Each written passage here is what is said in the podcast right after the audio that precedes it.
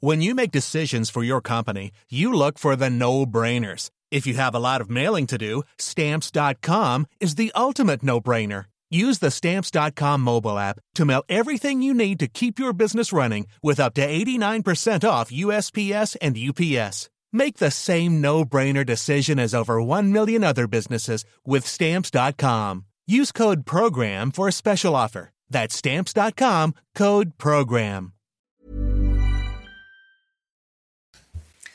CNews, il est bientôt 6 heures. Vous regardez la matinale de CNews. Merci d'être avec nous. À la une, évidemment, Israël qui a demandé, il y a quelques instants, l'évacuation de plus d'un million d'habitants du nord de Gaza vers le sud d'ici 24 heures, d'ici ce soir. Ça laisse supposer des frappes massives à venir sur le nord de Gaza. D'ici à ce week-end, Antoine Estève en direct avec nous, envoyé spécial de, de CNews. Et on est également avec le général Bruno Clermont. A tout de suite. Antoine et Bruno Clermont. Emmanuel Macron promet que la France va tout faire pour récupérer les otages. Jamais la France n'abandonne ses enfants. Les familles le supplient d'intervenir. Les témoignages des abominations commises par le Hamas se multiplient. Vous entendrez une rescapée de la rave party nous raconter ce qu'elle a vécu. Le Hamas qui s'est notamment financé grâce à des crypto-monnaies. Et les chiffres sont impressionnants. Les explications de Lomic Guillot, 6h20. À tout de suite, Lomic. On rejoint tout d'abord euh, nos envoyés spéciaux Antoine Estève et Fabrice Elsner. Antoine, l'armée israélienne semble donc euh, s'apprêter à concentrer ses efforts sur le nord de la bande de Gaza. Depuis hier soir, elle demande à la population d'évacuer cette zone pour une série d'opérations. Euh, des opérations de quel type? Quelles sont vos informations? Ce qui est très très clair, c'est qu'Israël exige l'évacuation de plus d'un million d'habitants de Gaza sous 24 heures. Effectivement, et c'est dans un contexte particulier, puisque le Hamas, de son côté, a répondu à cette demande d'Israël en disant que ça devait être une journée de cauchemar, je les cite, euh, pour euh, tous les juifs aujourd'hui à travers le monde et particulièrement ici. Ils veulent une journée internationale de la colère avec Shabbat qui va commencer euh, ce week-end, comme vous pouvez imaginer, une situation très tendue d'un côté dans les territoires, au nord avec le Liban et au sud dans cette bande de Gaza dont vous parliez à l'instant et ces options militaires possibles parce que l'armée israélienne demande à ces 1 million 1,1 euh, d'habitants euh, d'évacuer. Alors évacuer, c'est pas vraiment évacuer, ils vont se déplacer vers le sud de la bande de Gaza pour ceux qui acceptent de se déplacer. Pour les autres, eh ce sera une situation certainement catastrophique parce que les bombardements sont très très très fréquents. Hier soir encore, des gros bombardements aériens de la part euh, de l'armée israélienne. Et puis dans un contexte où personne ne sait vraiment ce que veut Tsahal pour le moment, il y a deux options. On vous en parle depuis plusieurs jours. Cette option d'invasion terrestre à partir du nord de la bande de Gaza pour pouvoir maîtriser au sol effectivement tous les combattants qui sont encore présents sur place. Et puis la deuxième option, ce sont des opérations ciblées, soit par les airs, drones, avions ou encore bombardement euh, depuis euh, des positions d'artillerie, ou une opération ciblée à terre cette fois-ci avec des forces spéciales qui iraient de nuit par exemple euh, éliminer des chefs de guerre à l'intérieur de la bande de Gaza. Antoine Estève. Vous restez euh, bien sûr avec nous, avec euh, Fabrice Elsner pour les images. Général Bruno Clermont, euh, quelle est votre analyse de cette information tombée peu avant la prise d'antenne hein? Israël qui exige l'évacuation de plus d'un million d'habitants de Gaza sous 24 heures. Déjà, est-ce que c'est réalisable d'ici à ce soir? C'est une information incroyable. Je pense qu'il faut qu'on la prenne telle qu'elle est. Hmm. c'est comme si on demandait aux Parisiens d'évacuer Paris intramuros en 24 heures. C'est impossible. Et d'ailleurs, la réponse des Nations Unies est de dire c'est techniquement impossible. Alors, premier point, c'est techniquement impossible. Deuxième point, ça signe quand même la détermination absolue de Tzal, qui est de remplir la mission que lui a confiée le Premier ministre, qui est de détruire le Hamas. Donc cette, cette, évacuation, je pense que, d'autant plus qu'il ne c'est pas 24 heures maintenant, il est 6 heures du matin, c'est 18 heures. Il reste 18 heures à 1 million d'habitants pour quitter cette zone. Ça va être extrêmement compliqué. Et je pense que dans tous les cas, euh, l'heure de l'ultimatum a été fixée par les Israéliens. C'est euh, minuit ce soir, il va se passer quelque chose il peut se passer deux choses, à mon avis, euh, pas concomitantes. C'est une accélération, une intensification des bombardements aériens. Là, ils vont pouvoir taper encore plus durement, c'est-à-dire détruire tout, raser tout et essayer de taper les, souterrains en profondeur. Et très rapidement, une opération terrestre, dont moi je la vois à la fois une opération importante de pénétration, une fois qu'on aura, ils bien détruit la zone, évidemment des forces spéciales, des groupes de forces spéciales qui vont essayer d'aller libérer les otages. Donc on est effectivement face à, face à une évolution, en tout cas une accélération de la guerre, avec des conséquences évidemment très inquiétantes. On va revoir la carte, parce qu'évidemment, il y a besoin de la carte pour tout bien avoir en tête. La bande de Gaza, en bas à gauche d'Israël, mm. une, frontière avec, une frontière avec Israël, une frontière avec l'Égypte, une frontière maritime. Un million de personnes qui vont descendre vers le, vers le sud. Elles vont donc se masser à la frontière avec l'Égypte alors, effectivement, à condition qu'on arrive à organiser l'exode, après la question se pose, qu'est-ce qu'on fait des 2 millions de, qui sont cassés dans la moitié de la bande de mmh. Gaza? Ça fait 8 euh, 000 habitants au kilomètre carré, hein, plus tous les problèmes humanitaires. Donc la seule façon, effectivement, et là c'est une autre discussion qui a commencé euh, sous l'égide d'ailleurs euh, des, États-Unis et de l'Égypte, c'est la question, est-ce qu'on peut installer un couloir humanitaire, un, couloir, un corridor humanitaire pour aider d'un point de vue humanitaire les populations Et là, la, réponse est, la réponse est oui et non. La seule possibilité, c'est l'Égypte. Le seul point d'entrée, c'est l'Égypte. Les Israéliens ont dit, nous, en tous les cas, on ne touchera pas au blocus. Tant que les otages sont libérés, on laissera sortir personne de Gaza. Donc les seuls qui peuvent laisser sortir des, des Gazaouis, ce sont les Égyptiens. Ils ne veulent pas. Donc la seule possibilité, c'est amener de la nourriture. Sont pas libérés, oui. Ils ne veulent, pas, ils ne veulent pas ouvrir leur, point d'entrée pour pas avoir des, centaines de milliers de Palestiniens dans la nature, alors que le régime euh, d'Al-Sisi, le régime en Égypte, est extrêmement fragile hmm. et se bat contre les islamistes euh, depuis des années. Donc c'est une, une mission quasiment impossible pour les Nations Unies. Donc euh, la question de l'aide humanitaire, évidemment, elle va se poser comme une espèce de fil rouge dramatique pendant toute la durée des opérations. Pourquoi le Nord? Parce qu'il y a. Euh, Ça, c'est vraiment ces renseignements euh, israéliens qui doivent savoir que c'est au nord qu'ils vont commencer, parce que c'est peut-être là où il y a le plus de positions euh, du Hamas, plus de chefs militaires du Hamas, plus d'installations, d'infrastructures enterrées. Probablement, c'est parce qu'ils ont décidé, mais je pense que c'est aussi. il faut le voir de deux manières. soit c'est aussi d'une manière qu'ils veulent malgré tout préserver la population, la, la, population palestinienne, parce que du Hamas, il y en a partout dans la bande de Gaza. Donc ils ont décidé de taper la moitié nord et après, peut-être qu'ils s'occuperont de la moitié sud. En tout cas, ils commencent par la moitié nord et ils mettent la population à l'abri. Bon, général, vous restez bien sûr avec nous. On a Antoine Estève en direct. Euh, et puis on aura tous nos, euh, tous nos experts, euh, nos autres experts. On, sera avec un, porte-parole de l'armée israélienne à, à 7 heures, moins le quart. Le bilan, Chana, le bilan humain continue de s'alourdir. Côté israélien, 1300 personnes sont mortes et 130 personnes sont actuellement euh, aux mains des terroristes du Hamas. Ce sont les chiffres communiqués par euh, l'armée israélienne. Par ailleurs, 13 euh, Français ont été tués et 17 sont actuellement portés disparus. Chiffre communiqué par Emmanuel Macron hier soir. Et du côté de Gaza, 1417 personnes sont mortes. Emmanuel Macron appelle les Français à rester unis, à ne pas céder à toute forme de haine. on va y revenir. Emmanuel Macron qui a également déclaré qu'il voulait tout mettre en œuvre pour faire revenir les otages français sains et saufs. Il l'a dit hier soir euh, pendant son allocution télévisée. On l'écoute. Nous nous inquiétons pour le sort de nos 17 compatriotes, enfants et adultes, portés disparus et sans doute pour certains d'entre eux retenus en otage. Je pense ce soir aux familles. Je veux leur dire que la France met tout en œuvre aux côtés des autorités israéliennes et avec nos partenaires pour les faire revenir sains et saufs dans leur foyer. Car jamais la France n'abandonne ses enfants. Jamais la France n'abandonne ses enfants, a dit euh, le président de la République hier soir. L'unité. Il a également, Emmanuel Macron, appelé euh, les Français à rester unis. C'est important, Gauthier Lebret.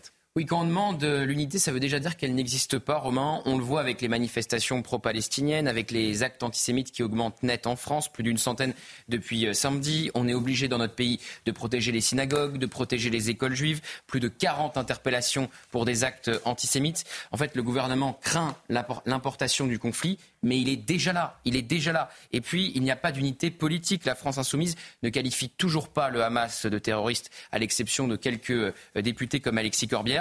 Emmanuel Bompard, le coordinateur en chef de la France insoumise, a jugé hier irresponsable la prise de parole euh, du président de la République car il n'appelait pas à un cessez-le-feu. Et tout cela, évidemment, risque de s'aggraver dans les jours à venir avec l'offensive terrestre qui se prépare de Tsahal vers Gaza. Merci Gauthier. 17 ressortissants français sont actuellement portés disparus ou otages.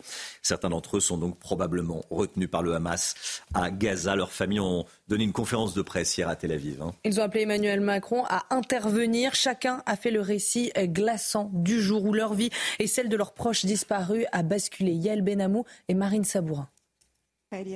Depuis samedi matin, Gaïa Calderon, 21 ans, n'a plus de nouvelles de cinq membres de sa famille qui habitent le kibbutz de Niros près de la bande de Gaza. Mon père, ma sœur et mon frère ont essayé de se cacher à l'extérieur. Ma grand-mère était avec ma cousine. Cinq personnes de ma famille ont disparu. On a brûlé ma maison. J'ai plus de maison. Et j'ai plus une grande partie de ma famille. Sur les réseaux sociaux, Gaïa a vu son petit frère Erez seul aux mains du Hamas. Mon frère Erez n'a que 12 ans. On l'a vu dans une vidéo. Le Hamas l'a pris. Il n'a pas eu encore le temps de vivre. Il a toute sa vie devant lui. Il dort, lui, et sans nouvelles de sa femme Céline, qui se rendait tôt le matin au festival de musique techno. On n'a plus de nouvelles depuis 7h15 samedi matin. Nous avons un petit bébé de 6 mois, Ellie. Vous l'avez sûrement vu dans les médias, on la surnomme le bébé de la France. Je vous en prie, ramenez ma femme, ramenez Céline à sa fille. À cette conférence de presse, il y avait aussi cette mère qui ne sait pas où est son fils et ce père qui a vu une vidéo de sa fille Karine kidnappée.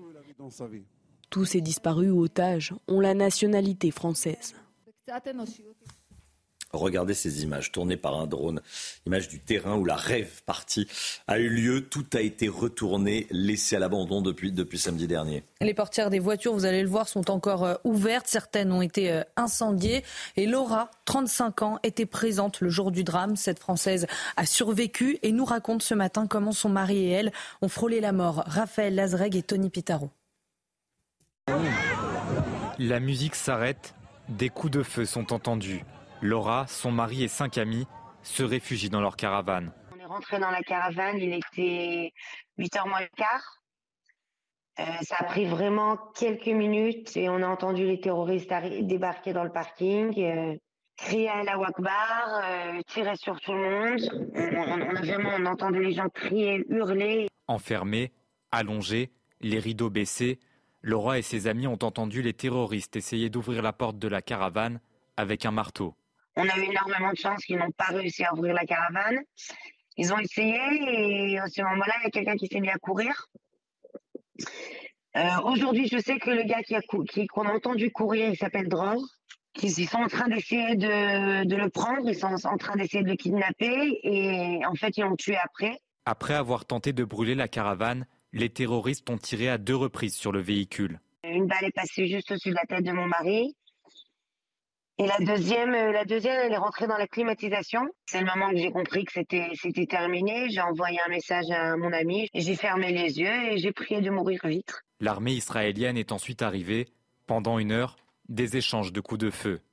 Puis vers 14 heures, le groupe d'amis a pu sortir de la caravane.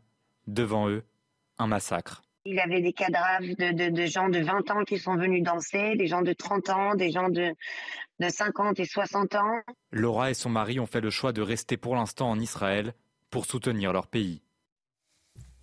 Hier soir, le premier vol spécial d'Air France a atterri à l'aéroport Charles de Gaulle avec 377 Français, dont 68 enfants, enfants rapatriés d'Israël. Et de nouveaux vols spéciaux seront organisés aujourd'hui, demain et dimanche. La ministre des Affaires étrangères, Catherine Colonna, qui sera d'ailleurs en Israël dimanche, était présente pour l'arrivée de ses ressortissants en France. Un mot de sport tout de suite, Guillaume Filleul. Retrouvez votre programme de choix avec Autosphère, premier distributeur automobile en France. L'équipe de France de foot affronte ce soir les Pays-Bas en match éliminatoire de l'Euro 2024.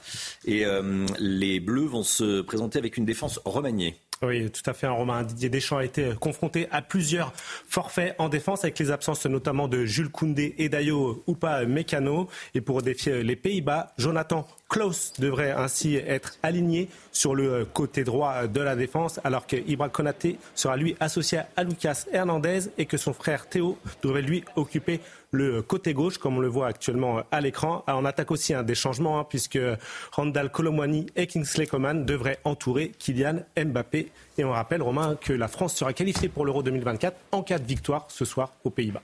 Alors en rugby, Fabien Galtier doit lui annoncer en fin de matinée la composition euh, du 15 de France à deux jours du quart de finale contre l'Afrique du Sud. Hein. Oui, et la question est de savoir si ce sera avec ou sans Antoine Dupont. On aura la réponse à 11h30, même s'il n'y a plus euh, trop de doutes, hein, puisque Antoine Dupont devrait bien être présent dimanche soir sur la pelouse du Stade de France pour affronter les Sud-Africains.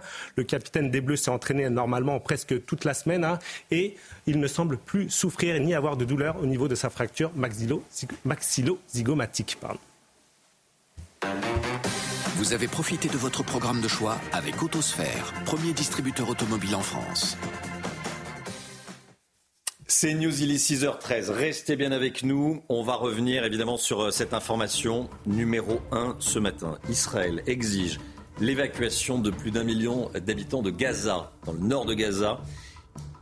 Israël demande qu'ils soient évacués vers le sud de la bande de Gaza d'ici à ce soir. Qu'est-ce que ça implique? Est-ce que ça veut dire que l'offensive terrestre ou aérienne massive est imminente On en parle avec nos envoyés spéciaux, nos experts et le général Bruno Clermont est avec nous. À tout de suite, restez bien sur CNews.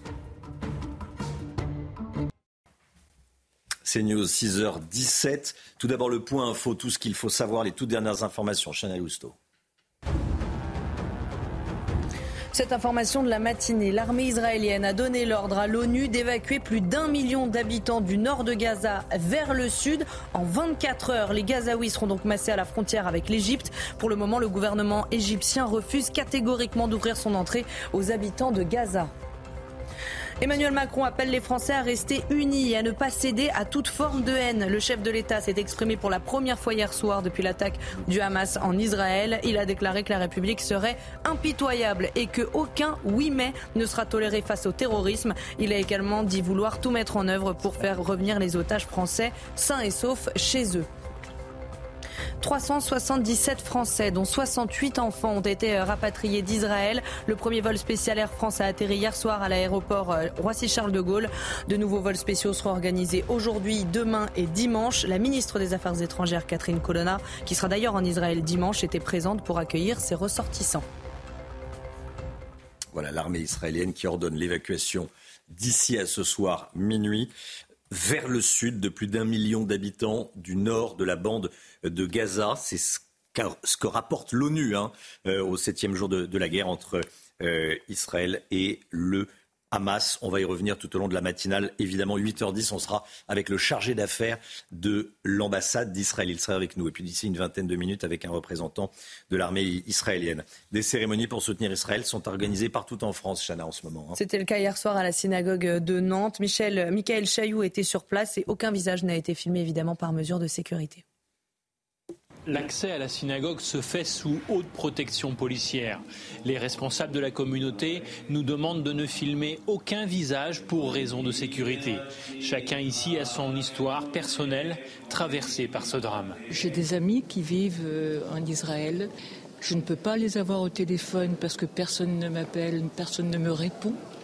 Je ne sais pas s'ils sont toujours en vie ou pas. J'ai une pensée également pour les enfants de, de Gaza, les populations civiles de Gaza.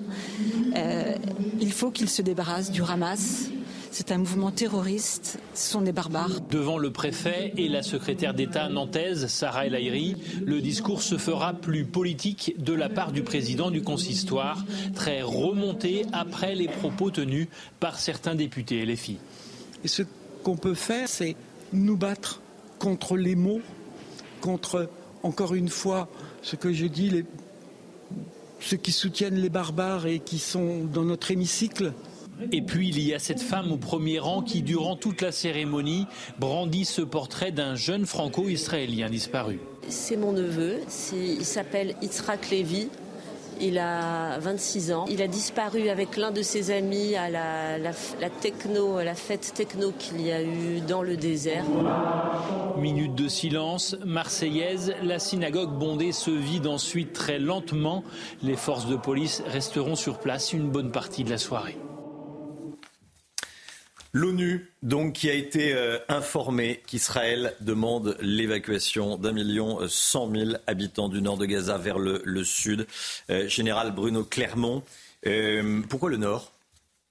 Pourquoi le nord de, la bande de Gaza doit être évacué? Alors, d'abord, dans le nord de la bande de Gaza, il y, a la, ville de Gaza, qui est la capitale, mhm. qui fait 700 000 habitants.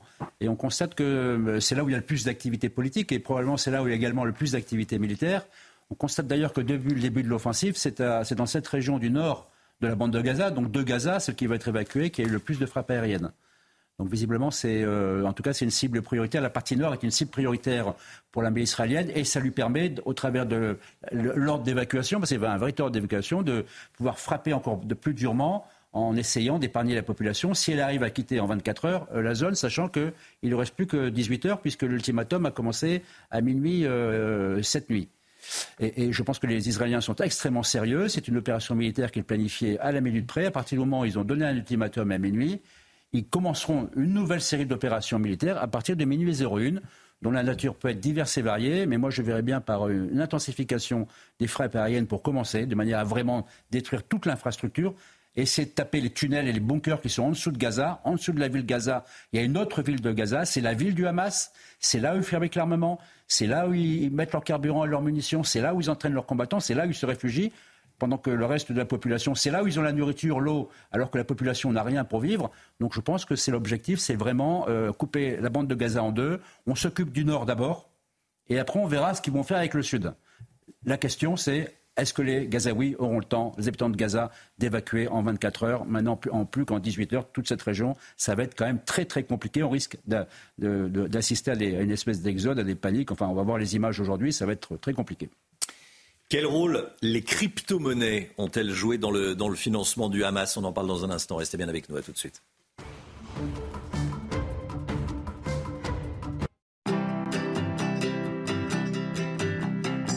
Votre programme avec Lesia, assureur d'intérêt général le financement du, Hamas. Euh, quel rôle ont joué les, les crypto-monnaies? Après les terribles attaques du Hamas contre Israël, se pose la question du financement du Hamas.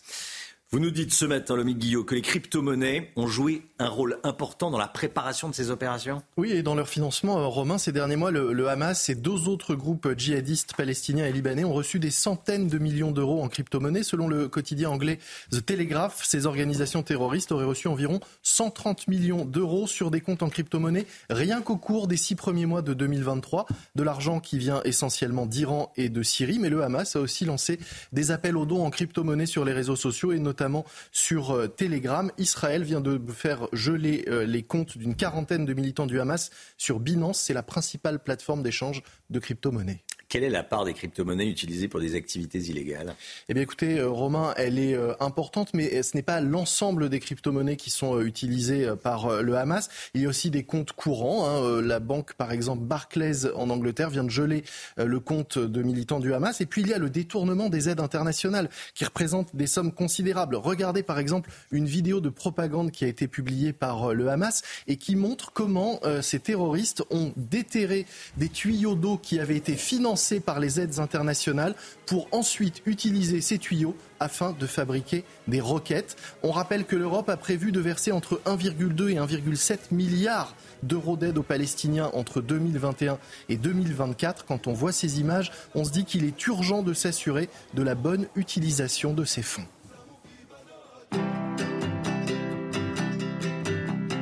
C'était votre programme avec Lesia, assureur d'intérêt général.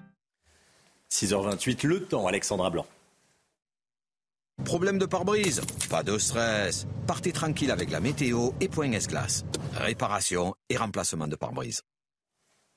Chute des températures ce week-end, Alexandra. Hein. oui, en effet, on va passer de l'été à l'automne avec des températures beaucoup plus fraîches à partir de dimanche. Une nouvelle perturbation arrive. On va être dans un flux de nord-ouest et donc, conséquence, de l'air frais va arriver euh, sur la France. Par exemple, on attend 13 degrés à Brest dimanche après-midi, 14 degrés à Paris, contre 27 degrés cet après-midi. Donc, on perd vraiment une bonne dizaine de degrés par rapport au jour précédent. 17 degrés à Bordeaux ou encore seulement 12 degrés à Nancy. Température automnale prévue à partir de dimanche. Côté ciel ce matin, nouvelle perturbation qui arrive par le nord-ouest. On retrouve un temps assez brumeux, assez nuageux autour du golfe du Lion. Et puis dans l'après-midi, la perturbation progresse. Elle est accompagnée d'averses, mais également de bonnes rafales de vent, du vent assez fort sur le nord-ouest. Partout ailleurs, d'excellentes conditions météo entre les Pyrénées et le nord-est. Côté température, pic de douceur aujourd'hui avec 17 degrés à Paris ou encore à Nice ce matin. Et dans l'après-midi, les températures vont de nouveau s'envoler. 27 à Paris, 30 degrés du côté de Strasbourg ou encore de Toulouse. Température digne d'un plein été. Vous aurez 29 degrés à Limoges et 27 degrés sous le soleil de Grenoble. Problème de pare-brise Pas de stress. Repartez tranquille après la météo avec Point Glace. Réparation et remplacement de pare-brise. C'est News, il est bientôt 6h30. Merci d'être avec nous. Merci de nous faire confiance. Vous regardez la matinale À la une ce matin, cette information de la matinée, écoutez bien. Israël demande l'évacuation de plus d'un million d'habitants du nord de Gaza vers le sud d'ici à ce soir. Ça laisse supposer l'imminence des frappes massives sur le nord de Gaza. On sera en direct avec Nathalie Sosnaofir, notre correspondante euh, sur place. À tout de suite, Nathalie. On est évidemment toujours avec le général Bruno Clermont. Jamais la France n'abandonne ses enfants, a déclaré Emmanuel Macron au sujet des Français otages du Hamas. Alors comment peut-on concrètement récupérer les otages? On verra ça avec vous, mon général. Des manifestations pro-palestiniens hier soir dans plusieurs villes de France, malgré l'interdiction du ministre de l'Intérieur. On va parler de l'impuissance de Gérald Darmanin avec Gauthier Lebret. Depuis l'attaque d'Israël par le Hamas, 101 faits d'antisémitisme ont été recensés en France, notamment dans les universités. Dans ce journal, on entendra le témoignage glaçant de la mère d'une étudiante. L'armée israélienne a exigé auprès de l'ONU que soient relocalisés plus d'un million d'habitants du nord de la bande de Gaza vers le sud dans les 24 heures. Euh, l'ultimatum se termine cette nuit à minuit. On rejoint tout de suite notre correspondante en Israël à Tel Aviv, Nathalie Sosnaofir. Bonjour Nathalie, vous êtes donc à, Tel Aviv. Vos informations eh bien, écoutez, pour l'instant, Romain, l'information que vous donnez n'a pour l'heure pas été confirmée par euh, Jérusalem. Euh, quant au Hamas, il vient tout juste d'appeler les Gazaouis, je cite, à ne pas tomber euh, dans le piège de l'ordre d'évacuation que d'ailleurs l'ONU demande d'annuler. Ces derniers jours, ce sont déjà 200 000 Gazaouis sur les 2 200 000 habitants qui se sont déplacés du nord, on va dire le fief du Hamas, au sud. Alors si l'ordre de Tzal est avéré, cela augurerait bien sûr de l'imminence d'une incursion terrestre. D'autres signes d'ailleurs viennent le corroborer les réservistes continuent d'être mobilisés. Pour la première fois depuis la guerre du Liban en 1982, la compagnie nationale aérienne euh, Elal volera pendant le Shabbat pour rapatrier des combattants qui se trouvent à l'étranger. L'armée de l'air multiplie ses frappes dans la bande de Gaza, bien sûr contre des positions du Hamas, mais aussi pour déblayer le plus d'immeubles possible dans le but de faciliter le déplacement des troupes terrestres dans ce territoire, il faut le rappeler, extrêmement dense. Autre indice, le pont aérien, depuis les États-Unis, a commencé euh, pour fournir à Israël munitions et matériel militaire. Et hier soir à la Knesset, le Parlement israélien, le nouveau gouvernement d'union d'urgence a prêté serment de nouveaux ministres rejoignent le cabinet de sécurité, un cabinet de guerre, et c'est sans doute ce que Jérusalem attendait pour passer à la prochaine phase de sa contre-offensive. Et hier toujours, le chef de l'état-major Herzli Alevi a prévenu que Gazra ne sera plus la même. Il a ajouté que l'armée fera tout ce qui est en son pouvoir pour démanteler le système du Hamas et ramener les otages. L'heure est désormais à la guerre, a-t-il dit. Merci Nathalie. Euh, Nathalie. Mon général, euh, communiqué de l'armée israélienne à l'instant. Hein. L'armée israélienne exige l'évacuation de tous les civils de Gaza vers le sud. Donc c'est effectivement une, information qui a été communiquée aux Nations Unies euh, cette nuit à minuit. Donc c'est un véritable ultimatum de 24 heures qui concerne euh, la moitié de la population de, la bande de Gaza, c'est-à-dire toute la partie nord, la plus, peuplée, celle de la capitale, Gaza, où il y a déjà 700 000 habitants. Donc c'est un ultimatum, un véritable ultimatum qui va être extrêmement compliqué à réaliser pour les habitants parce qu'il faut, euh, c'est comme si on demandait de vider Paris intramuros en 24 heures. Donc ça, ça, ça paraît quasi impossible. Dans tous les cas, euh, c'est confirmé que ça signifie, ça signe une autre phase de la guerre, puisque la guerre a commencé, les bombardements ont déjà commencé depuis très longtemps, une autre phase avec probablement soit l'intensification des, bombardements aériens, soit le début d'une opération terrestre et d'une opération de tentative de sauvetage des otages. L'ONU euh, réclame que cet ordre soit immédiatement annulé. Alors effectivement, dès le départ, euh, les Nations Unies, et là on rentre dans un bras de fer entre les Nations Unies et Israël sur le thème, euh, on n'est pas capable de le faire, votre ordre et votre demande n'est pas acceptable parce qu'elle met en danger euh, les populations civiles. J'aimerais qu'on revoie la, carte de, la bande de Gaza, évidemment. on va la regarder ensemble. Ça, c'est la carte d'Israël. La bande de Gaza est en bas à gauche. Si, si j'ai bien si, hein, mm. Si un million de personnes descendent vers le sud, elles vont se masser à la frontière avec, avec euh, l'Égypte. Alors ça va faire 2 millions de personnes qui seront euh, hmm. coincées euh, avec un seul point de sortie, que le point de sortie de Rafah, qui est le point de sortie qui permet de, de passer le blocus imposé par l'Égypte euh, en même temps qu'Israël en 2005. Et, là, pour l'instant, l'Égypte, autant l'Égypte est, sensible au fait qu'on peut faire entrer des, convois humanitaires avec de la nourriture euh, pour les populations, autant elle refuse pour l'instant d'ouvrir les portes aux Palestiniens, parce que là, ça ferait un appel d'air euh, de centaines de milliers de Palestiniens qui irait, que, que l'Égypte ne veut pas avoir sur son territoire. Le communiqué de l'armée israélienne. L'armée israélienne ordonne vendredi, donc aujourd'hui, l'évacuation de tous les civils de Gaza vers le sud de l'enclave palestinienne.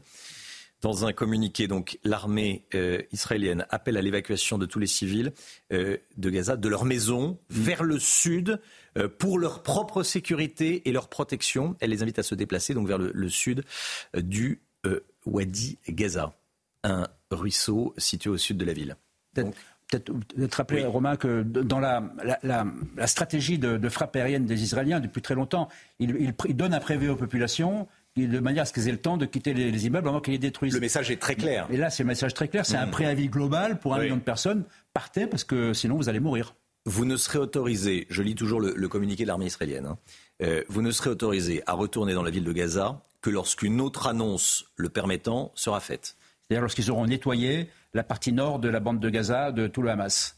C'est ce que l'on comprend évidemment. On sera avec un porte-parole de, de Tzal dans une, dans une dizaine de, de minutes. Donc ça, c'est vraiment l'information capitale qu'il faut avoir en tête. L'armée israélienne demande l'évacuation d'un million cent mille personnes du nord de la bande de Gaza vers le sud de la bande de Gaza. Euh, et on va suivre cette information. On sera avec euh, l'ambassadeur d'Israël en France à 8h10, un porte-parole de Tzal dans un instant. Euh, évidemment, et le général Bruno Clermont, euh, qui reste avec nous. Le Hamas est un mouvement terroriste. Les mots d'Emmanuel Macron ont été très clairs hier soir à la télévision, Chana. Hein. Il a condamné un déchaînement de cruauté absolue de la part euh, de ces terroristes. En revanche, le chef de l'État appelle les Français à rester unis et à ne pas céder à toute forme de haine. Écoutez. Toujours pas de carte. La France condamne de la manière la plus ferme ces actes atroces. Et disons-le clairement, le Hamas est un mouvement terroriste. Le Hamas cherche avant tout la destruction et la mort du peuple d'Israël. Et agissant comme il le fait, il sait par ailleurs à quoi il expose de manière criminelle et cynique la population de Gaza. Ce n'est pas une guerre entre les Israéliens et les Palestiniens. C'est une guerre menée par des terroristes contre une nation, un pays, une société, des valeurs démocratiques. Ce matin, on vous diffuse le témoignage d'un ambulancier israélien, Mandi Aviv. Il était l'un des premiers à arriver sur les lieux des attaques terroristes, Chana. Sur place, il a découvert l'horreur absolue. Son seul objectif aujourd'hui est de retrouver les victimes et de les identifier pour leur assurer un enterrement digne. Nos envoyés spéciaux, Régine Delfour et Thibault Marcheteau, ont recueilli son témoignage. Le récit est signé Juliette Sadat. Au premier jour de l'attaque, en plein Shabbat, Mendy Raviv reçoit des dizaines d'alertes sur son téléphone. La situation est grave. Il se met en route avec ses collègues vers Sderot, ville voisine de la bande de Gaza, en première ligne pendant l'attaque du Hamas. Sur la route déjà, le spectacle est horrifiant. Je vois une voiture qui est renversée sur le côté. Dix mètres après, je vois trois voitures, un dedans. Je regarde, il y a des gens dedans. Des gens qui sont morts. Je dis, qu'est-ce qui se passe? Et comme ça, je rentre, je vois encore, je vois des massacres, ce que je vois. Des enfants dans les voitures, ils étaient, c'est quoi, abattus? Euh, abattus. À son entrée dans les kibbutz de Be'eri et Kfaraza, Mendy Raviv décrit un cauchemar éveillé. Quand je suis rentré dans les kibbutz, euh, là, là c'est le choc. C'est des familles, c'est des bébés égorgés. C'est un massacre qu'ils ont fait. Ils sont passés maison par maison. Mais pourquoi? Qu'est-ce qu'elle vous a fait? Pour Mendy Raviv, restituer les corps des victimes à leurs proches est un enjeu primordial. Malgré l'horreur du terrain, lui et les membres de Zaka disent résister grâce à leur foi. Voilà un ambulancier israélien qui témoigne, qui raconte l'horreur de ce qu'il a vu. de ce qu'il a vu. Euh, restez bien avec nous. Euh, je vous rappelle cette information principale tombée juste avant la, prise d'antenne. Israël exige l'évacuation de plus d'un million d'habitants de Gaza. On est avec le général Bruno Clermont euh, qui est avec nous, notre expert militaire. On est également dans un instant, on sera avec le capitaine Edental Sassi Haddad, porte-parole française de l'armée israélienne. Restez bien sur CNews. À tout de suite. C'est News 6h42. Merci d'être avec nous. Tout d'abord, le point info. Tout ce qu'il faut savoir ce matin dans l'actualité avec vous, Chana Lousteau. Cette information de la nuit, l'armée israélienne a donné l'ordre à l'ONU d'évacuer plus d'un million d'habitants du nord de Gaza vers le sud en 24 heures. Les Gazaouis seront donc massés à la frontière avec l'Égypte. Pour le moment, le gouvernement égyptien refuse catégoriquement d'ouvrir son entrée aux habitants de Gaza. Le bilan humain continue de s'alourdir. Côté israélien, 1300 personnes sont mortes et 130 personnes sont actuellement aux mains des terroristes du Hamas. Ce sont les chiffres communiqués par l'armée israélienne ce matin. Par ailleurs, 13 Français ont été tués et 17 sont actuellement portés disparus selon Emmanuel Macron. Euh, du côté palestinien, 1417 personnes sont mortes. 10 interpellations et 24 verbalisations dans une manifestation pro-palestinienne à Paris. 3000 personnes étaient euh, rassemblées place de la République malgré l'interdiction de la préfecture. On pouvait entendre Macron assassin ou encore Gaza vivra, Palestine vaincra. Les manifestants ont finalement été dispersés euh, par la police. 377 Français, dont 68 enfants, ont été rapatriés d'Israël. Hier soir, le premier vol spécial d'Air France a atterri à Roissy-Charles de Gaulle. Nous y étions euh, évidemment. De nouveaux vols spéciaux seront organisés aujourd'hui, demain et dimanche. Juliette Sadat, Florian Paume, Sacha Robin et Sarah Varnier. Regardez. Des rapatriés, soulagés, qui tombent dans les bras de leurs proches. Ce jeudi, ils ont pris le premier vol spécial affrété par Air France. Pour eux, le cauchemar est terminé. Beaucoup, beaucoup d'angoisse. Euh, ça a commencé 6h30, de 6h30 à 14h, ça s'est pas arrêté. Brosser les dents, il fallait commencer, ressortir. J'avais peur d'aller aux toilettes parce que tu ne sais pas si ça va truc. Pour ces franco-israéliens installés en Israël, quitter le pays était une lourde décision. Bah, écoutez, on quitte euh, avec le cœur très très lourd, euh, une situation dramatique, dramatique. Euh, j'ai mis chez moi deux familles. Euh, j'appelle tous les Français qui ont des appartements, qui ont des, logements en Israël à les, donner à disposition. C'est la moindre des choses pour la souffrance de ces gens. De retour sur le sol français, une inquiétude subsiste, celle de voir le conflit s'exporter jusqu'ici. On est content de rentrer, c'est vraiment le terme, mais on appréhende, on a des enfants dans des, dans des écoles, dans des écoles vives, il faut le dire on n'est pas du tout serein. On sait très bien qu'il y a une police qui est devant, devant les écoles, donc on en est content. Mais est-ce que c'est suffisant? La chef de la diplomatie française, Catherine Colonna, qui a accueilli ces rapatriés, se rendra à la demande d'Emmanuel Macron en Israël ce dimanche. Free Palestine, c'est ce qui était écrit sur le tableau d'une classe dans une université euh, française dont on ne donnera pas le nom. Euh, le message n'a été effacé qu'au bout de 25 minutes par le professeur, parmi les étudiants euh, qui étaient assis face à ce tableau. Il y avait une jeune femme juive. Oui, sa mère vit en Israël et témoigne ce matin. Elle raconte que sa fille doit vivre dans un climat d'antisémitisme pesant en France. Écoutez. En Israël, j'ai Tsahal qui nous protège, j'ai l'armée israélienne qui nous protège, et je me sens mieux protégée que ma fille qui est assise là sur ce banc de fac et qui me demande maman qu'est-ce que je fais? Je me lève effacée, je me lève pas.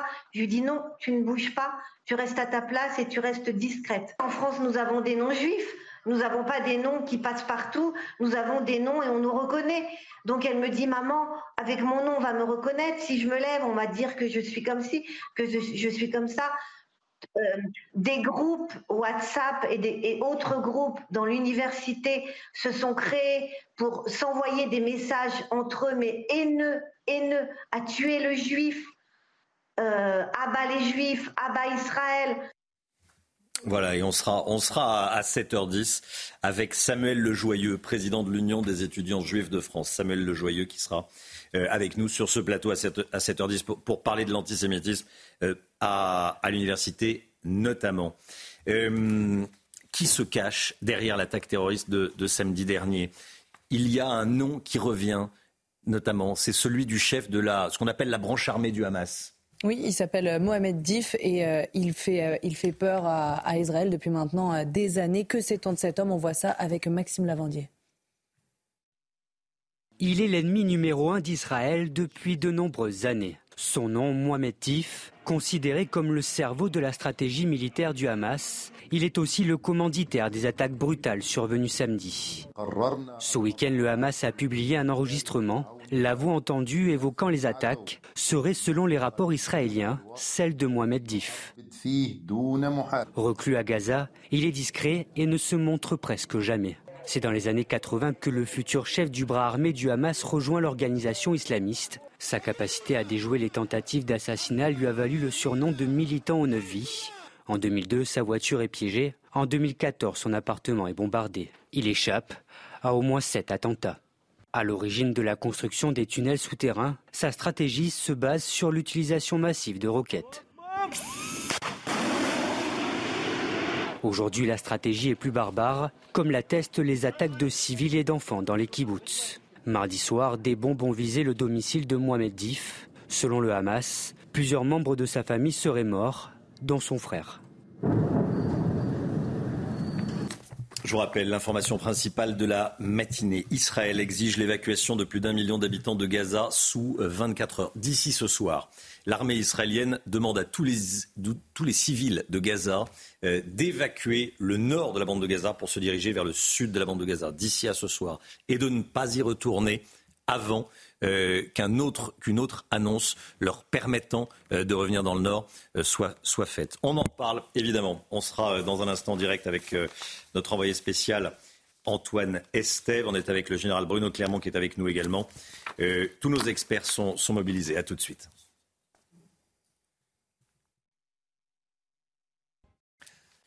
C'est News, 6h52. Gérald Darmanin n'arrive pas à faire respecter l'interdiction des manifestations pro-palestinienne. On l'a vu une nouvelle fois hier soir, place de la République, en plein cœur de Paris. Gauthier Lebret, c'est un vous voyez ça comme un nouvel aveu d'impuissance pour le ministre de l'Intérieur Oui, une nouvelle fois, l'État a démontré toute son impuissance à faire respecter ses propres règles. 17h30 hier, Gérald Darmanin ordonne l'interdiction systématique des manifestations pro-palestiniennes pour risque de troubles à l'ordre public. Depuis le début de la semaine, les préfets n'arrivent pas à empêcher les rassemblements, malgré déjà des euh, interdictions. Alors les manifestants étaient verbalisés à hauteur de 135 euros. Le ministre de l'Intérieur demande cette fois plus de fermeté, plus de sévérité et des interpellations. Résultat, moins de deux heures après les nouvelles consignes du ministre de l'Intérieur, 3000 personnes ont réussi à se rassembler place de la République à Paris. Image terrible pour le ministre, même si les forces de l'ordre ont fini par disperser les manifestants grâce à un canon à eau. Mais il n'y a eu que 24 verbalisations et 10 interpellations.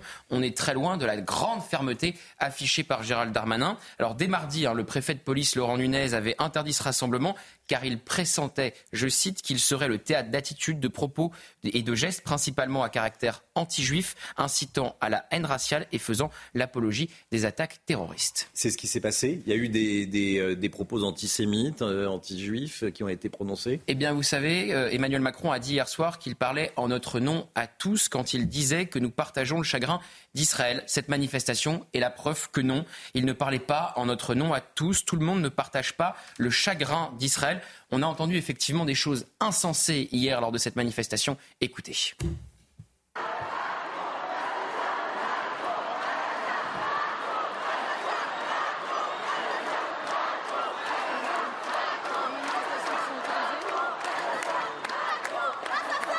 Ce n'est qu'un exemple. On a entendu aussi Israël assassin, Macron complice ou encore sioniste. Sioniste, vous êtes des terroristes. Fin de citation. Alors après la semaine d'horreur que vient de vivre Israël, jamais autant de juifs n'ont été tués en une seule journée depuis la Shoah. C'est le pire pogrom depuis la fin de la Seconde Guerre mondiale. Le Hamas a assassiné, enlevé, pourchassé, massacré femmes, enfants, bébés, personnes âgées. Avec ces slogans, on est au-delà en fait de l'inversion totale euh, des valeurs et inutile de préciser euh, que dans cette manifestation, on n'a entendu aucune condamnation du Hamas ou ne serait-ce qu'un slogan Hamas, Hamas, vous êtes des terroristes. Alors évidemment qu'on a le droit de se mobiliser pour la population euh, civile palestinienne. D'ailleurs, Emmanuel Macron et Joe Biden ont demandé à Israël de préserver les civils et l'ONU s'inquiète ce matin de l'évolution euh, d'ampleur, euh, de l'évacuation d'ampleur demandée par Israël à un million de Gazaouis. Mais qui les prend en otage si ce n'est le Hamas? Qui, les, qui transforme les conduites d'eau potable en roquettes si ce n'est le Hamas? Ce qui fait, ce qui, ce qui fait aujourd'hui les républicains, ce qui fait qu'aujourd'hui les républicains veulent couper les aides aux Palestiniens puisque la France a versé 26 millions d'euros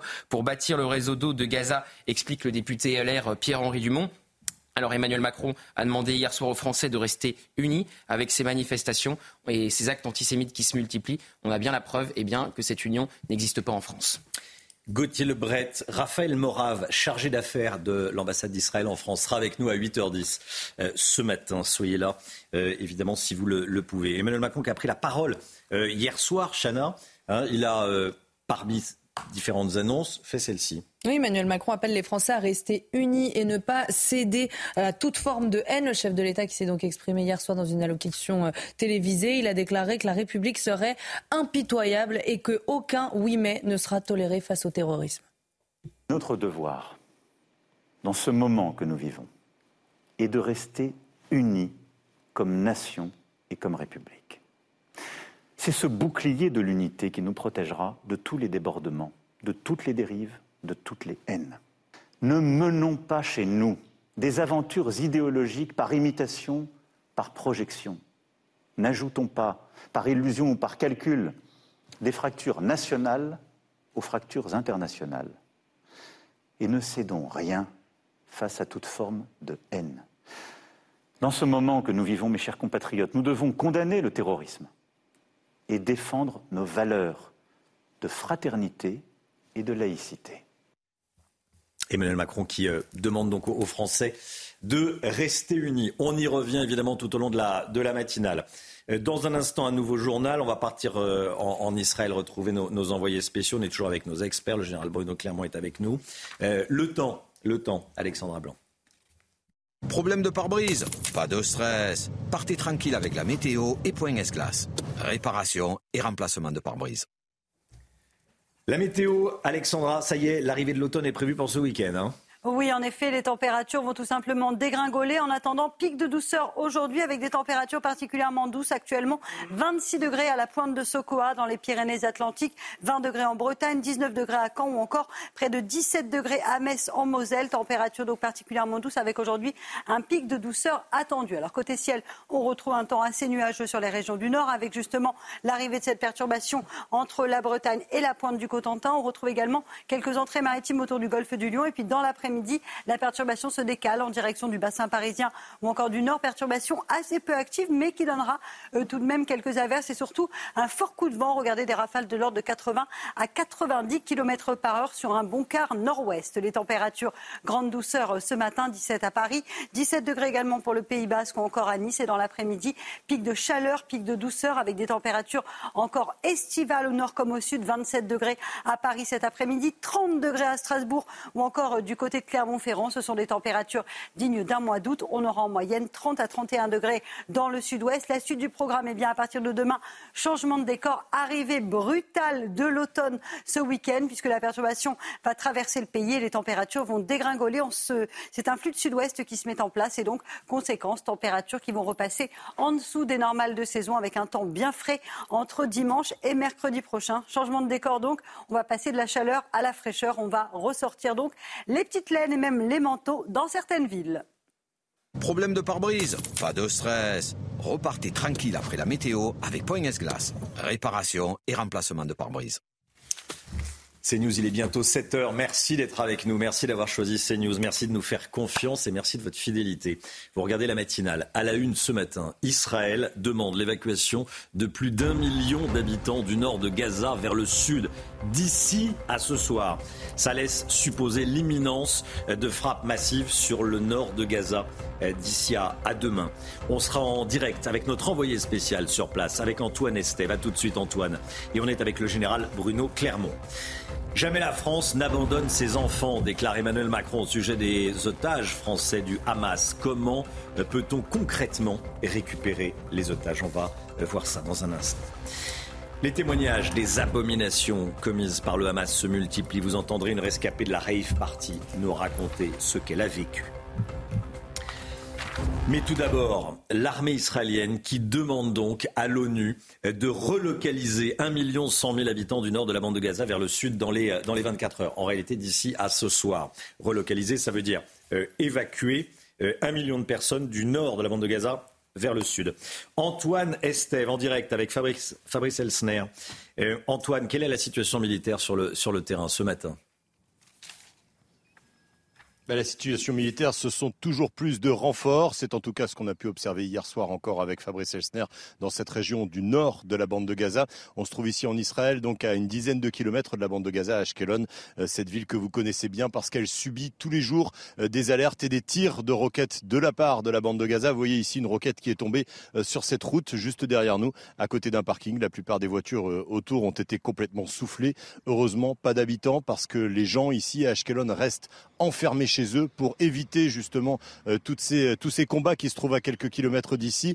Euh, je vous le disais, la situation militaire sur le terrain compliquée parce qu'il y a tous ces renforts militaires qui sont arrivés, qui se sont positionnés le long de ce grillage, la frontière avec Gaza, et maintenant qui attendent parce qu'il y a une attente des militaires, mais il y a, il y a une attente aussi très forte de la population israélienne. Vous avez vu, les une des journaux israéliens ce matin évoquent tous l'éventualité d'une emprise terrestre sur la bande de Gaza. Il y a cette information importante ce matin avec l'évacuation, la demande d'évacuation par l'armée israélienne du nord de la bande de Gaza. Plus d'un million d'habitants à qui on demande d'aller vers le sud. Ça veut dire évidemment qu'il va se passer des choses. Ça veut aussi dire qu'il y a plusieurs options. Des forces spéciales, pourquoi pas, sur le terrain pour aller traquer des terroristes, mais aussi une pluie de bombes, comme ça s'est euh, produit notamment le week-end dernier, qui pourrait préparer le terrain pour une invasion terrestre.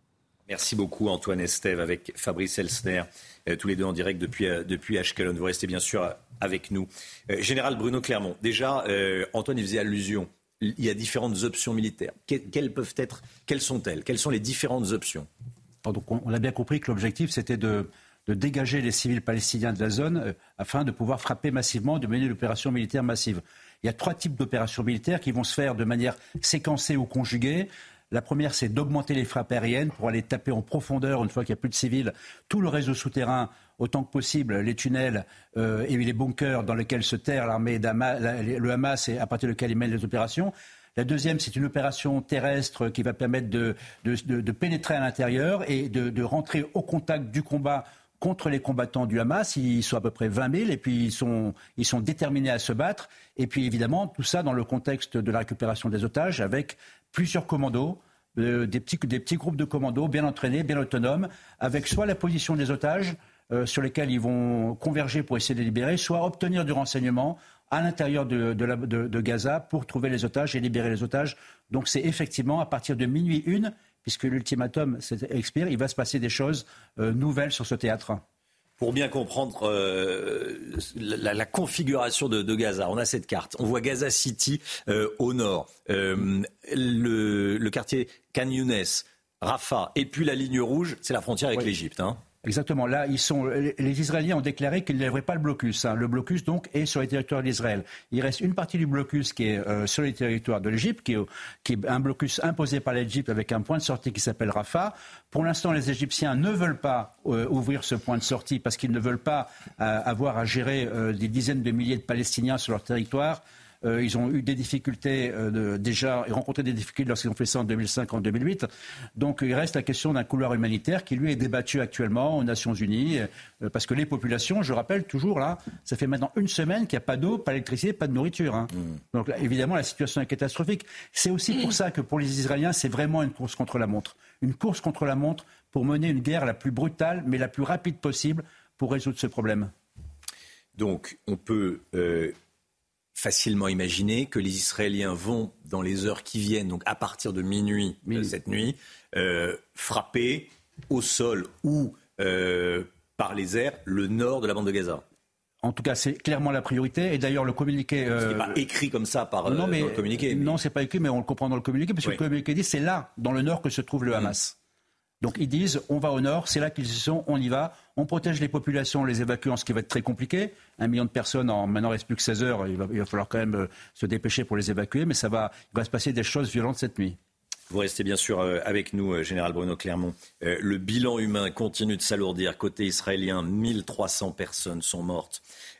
samedi dernier, lors de l'attaque terroriste du Hamas, 130 personnes sont actuellement aux mains des terroristes, Chana. Hein. Ce sont les chiffres communiqués par l'armée israélienne ce matin. Par ailleurs, 13 Français ont été tués et 17 sont actuellement portés disparus. Ce sont les chiffres communiqués hier soir par Emmanuel Macron. Et côté palestinien, 1417 personnes sont mortes la question des otages nous hante tous, évidemment.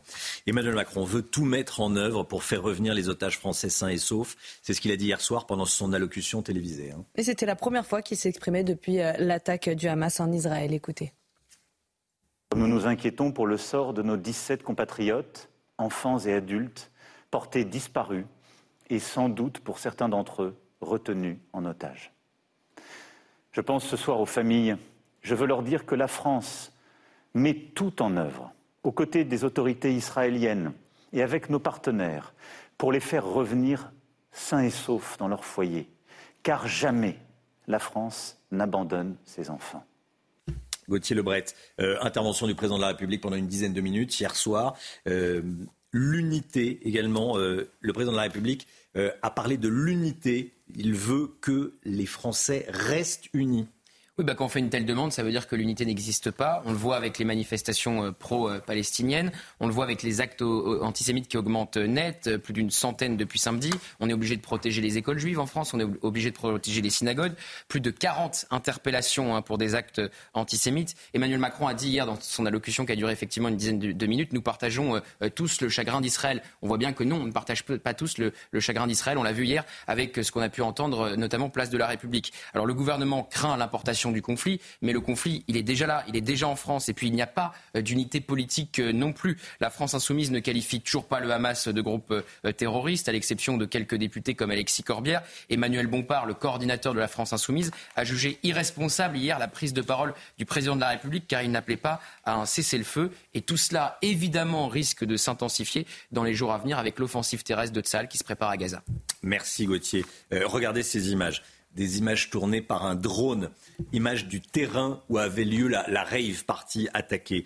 Tout a été euh, retourné, laissé à, l'abandon. Les portières des voitures sont encore ouvertes. Certains véhicules ont été euh, incendiés. Laura était présente le jour du drame, Chana. Hein. Laura a 35 ans, c'est une Française. Elle a survécu donc à cette attaque dramatique. elle nous raconte ce matin comment euh, son mari et elle ont frôlé la mort. Raphaël Lazreg et Tony Pitaro.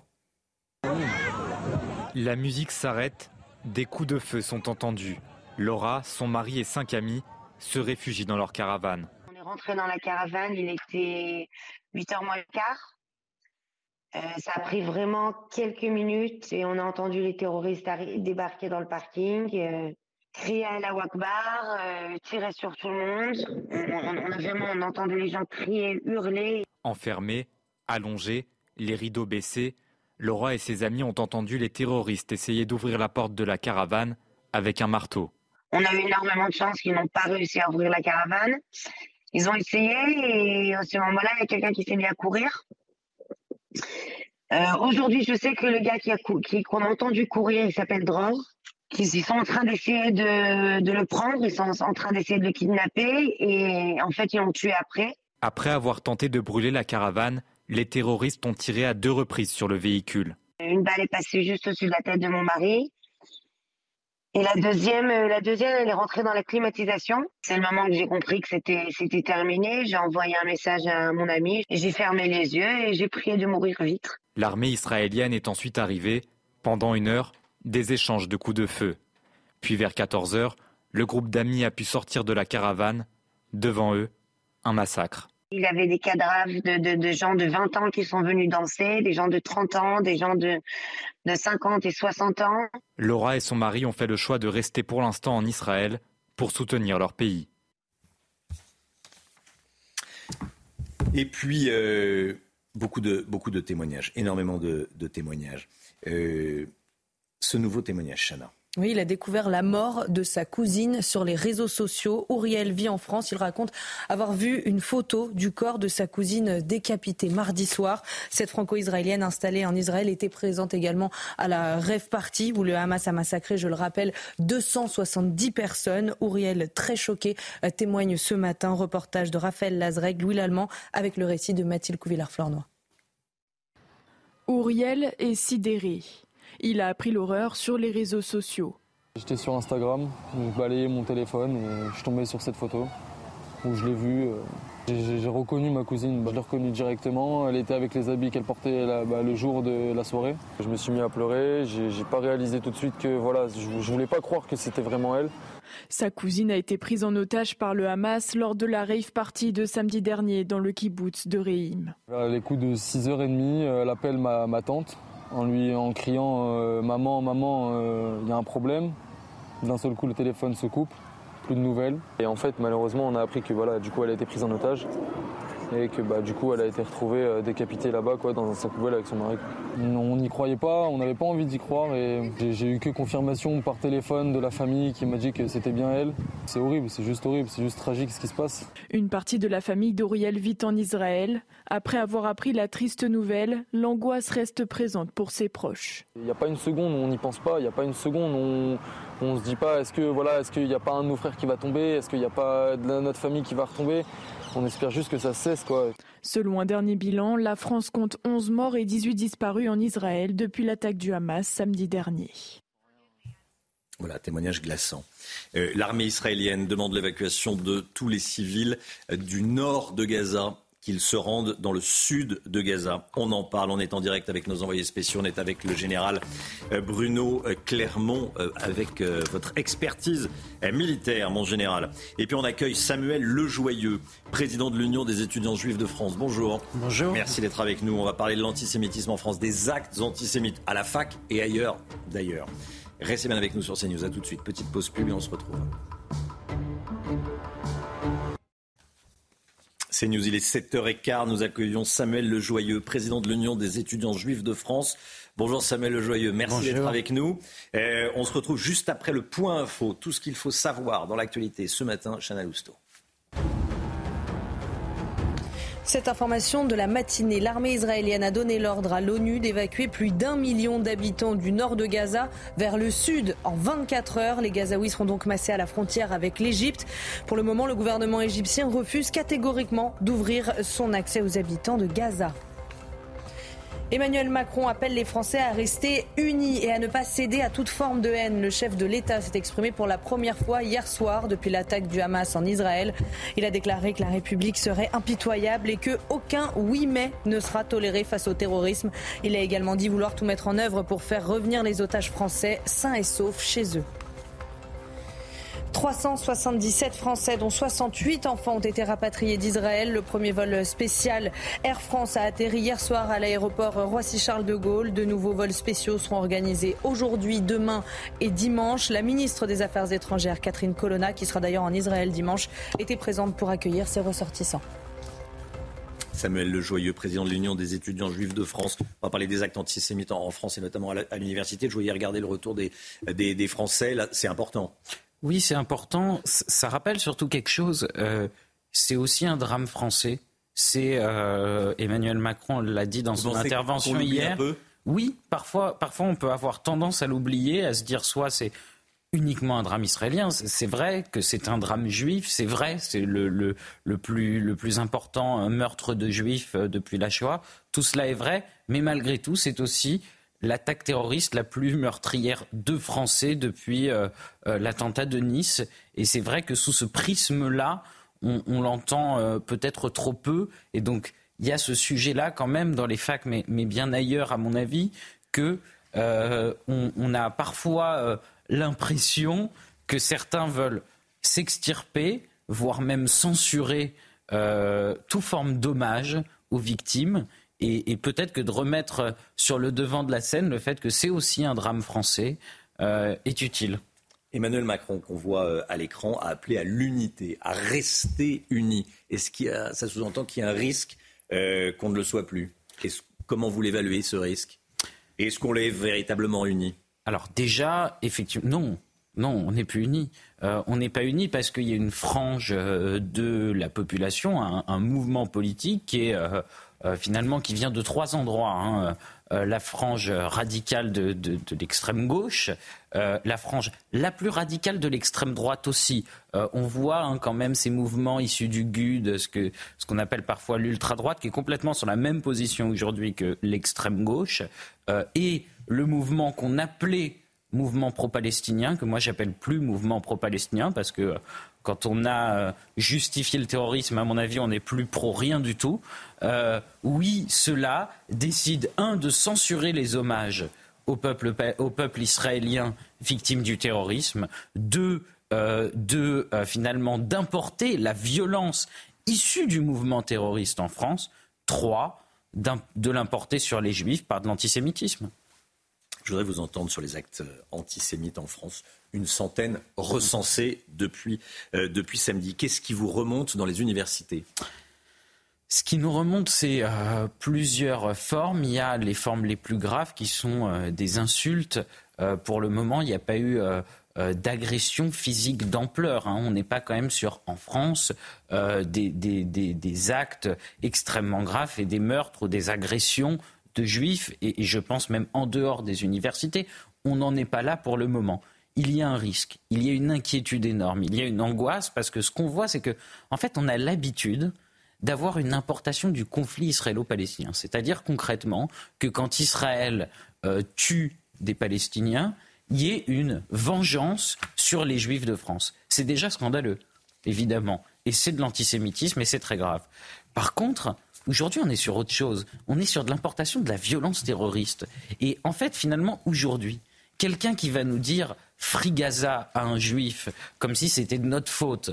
Mais c'est encore plus terrible parce que là, c'est pas Israël, évidemment, qui a, pour le moment fait quoi que ce soit. C'est les, les, terroristes du Hamas qui ont attaqué Israël et on doit quand même s'en prendre aux juifs. Là, c'est la reproduction du terrorisme. Donc je crois que c'est encore plus violent que d'habitude. J'ai entendu des, des gens en France, juifs, qui m'ont dit que pour la première fois, ils se sentaient en insécurité en France. Est-ce que c'est ce que vous ressentez également Et est-ce que, euh, plus globalement, c'est ce que vous, avez, vous l'avez entendu également? Je l'entends euh, tous les jours. Je l'entends tous les jours et en particulier. Mais un avant et un après samedi dernier. Ah oui, bien sûr. Euh, bien sûr, je, je l'entends tous les jours de la part d'étudiants parce que voilà, il y a, y a cette inquiétude qui est due au fait, mais attendez, si on a des gens dans ce pays qui non seulement vont pas être solidaires, vont pas rendre hommage aux victimes. Et, si elles rendent pas hommage à ces victimes, c'est parce qu'elles sont juives. Donc il y a un fond d'antisémitisme. Mais qui en plus vont profiter de ce moment, de ce moment dramatique, pour importer de la haine contre Israël et contre les juifs. Mais on a l'impression qu'il y aura plus, il y aura jamais de limite finalement à cette haine du juif. On a l'impression qu'il n'y a plus jamais de limite. Si, si en fait un moment d'un acte terroriste n'est non pas un frein radical à l'antisémitisme. On pourrait se dire, mais attendez, il y a 1200 juifs qui sont morts. On, peut quand même se dire là, stop, on va avoir une pause de l'antisémitisme. Ben non, même 1200 morts, ça va encourager encore l'antisémitisme. Mais c'est quand même incroyable. Et je crois que c'est ça qui est extrêmement insécurisant pour les juifs, se dire, mais il n'y aura jamais de limite à l'antisémitisme au fond.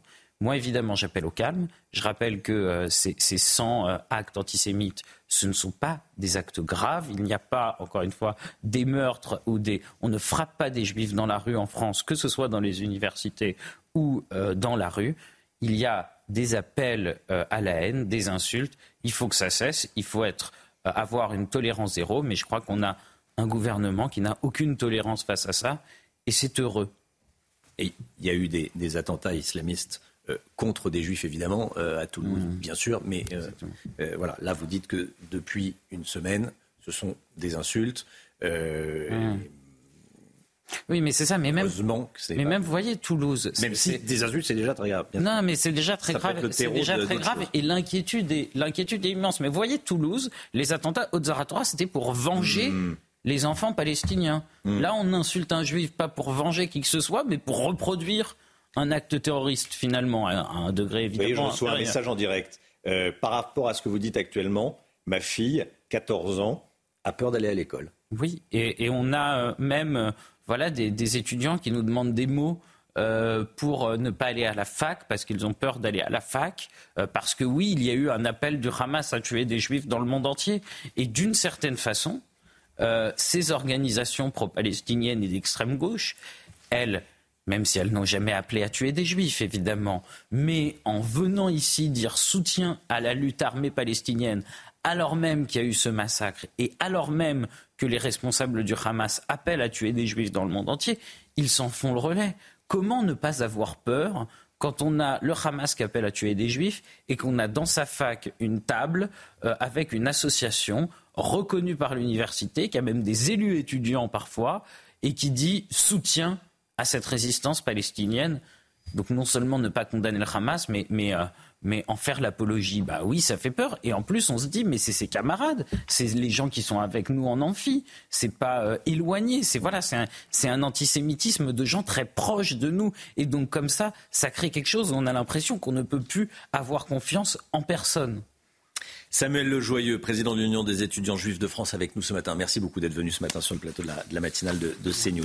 Restez bien avec nous sur, euh, sur CNews. Dans un instant, on, va revenir euh, sur cette information de la matinée. Israël qui exige l'évacuation de plus d'un million d'habitants de Gaza sous 24 heures. On est avec le général Bruno Clermont et nos envoyés spéciaux et notre correspondante sur place. À tout de suite.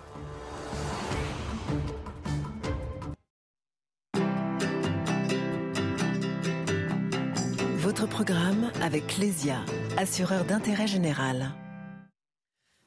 L'économie, avec vous, euh, Lomi Guillot. Les marchés de gros de l'énergie sont sensibles à la moindre perturbation. Et vous nous dites que si nos approvisionnements sont assurés pour cet hiver, nous n'avons en réalité pas de marge de manœuvre. Expliquez-nous. Oui, c'est vrai, Romain. L'année dernière, hein, c'est à l'Est que ça se passait pour euh, nos approvisionnements. Hmm. Tous les regards étaient tournés vers la Russie. Désormais, ce sont vers les côtes israéliennes que les regards se tournent, car il y a là-bas un important gisement de gaz, le gisement de Tamar, qui fournit du gaz depuis une dizaine d'années à l'Égypte. L'Égypte le transforme et nous le renvoie sous forme de gaz naturel liquéfié. Ça représente aujourd'hui 3% euh, du gaz européen qui vient d'Égypte. L'Égypte est devenue le neuvième fournisseur de gaz mondial. Or, ce gisement est à l'arrêt depuis une semaine par mesure de sécurité. Et la crainte, c'est que par sorte d'effet ricochet, d'effet papillon, et eh bien petit à petit, les livraisons de l'Égypte diminuent et donc nos approvisionnements euh, en gaz. Autre risque, la zone est proche, euh, vous le savez, du canal de Suez. Un blocage pourrait empêcher les livraisons de gaz depuis le Qatar. On, on le sait, hein, cette semaine, Total Energy a signé un important contrat avec le Qatar qui doit nous livrer 3,5 millions de tonnes de gaz naturel liquéfié d'ici à 2026. Alors, qu'est-ce qu'il faudrait faire Eh bien, il faut faire simplement attention à ne pas remplacer une dépendance par une autre. On était très dépendant euh, du gaz russe. On importait 40% de nos besoins en gaz depuis la Russie.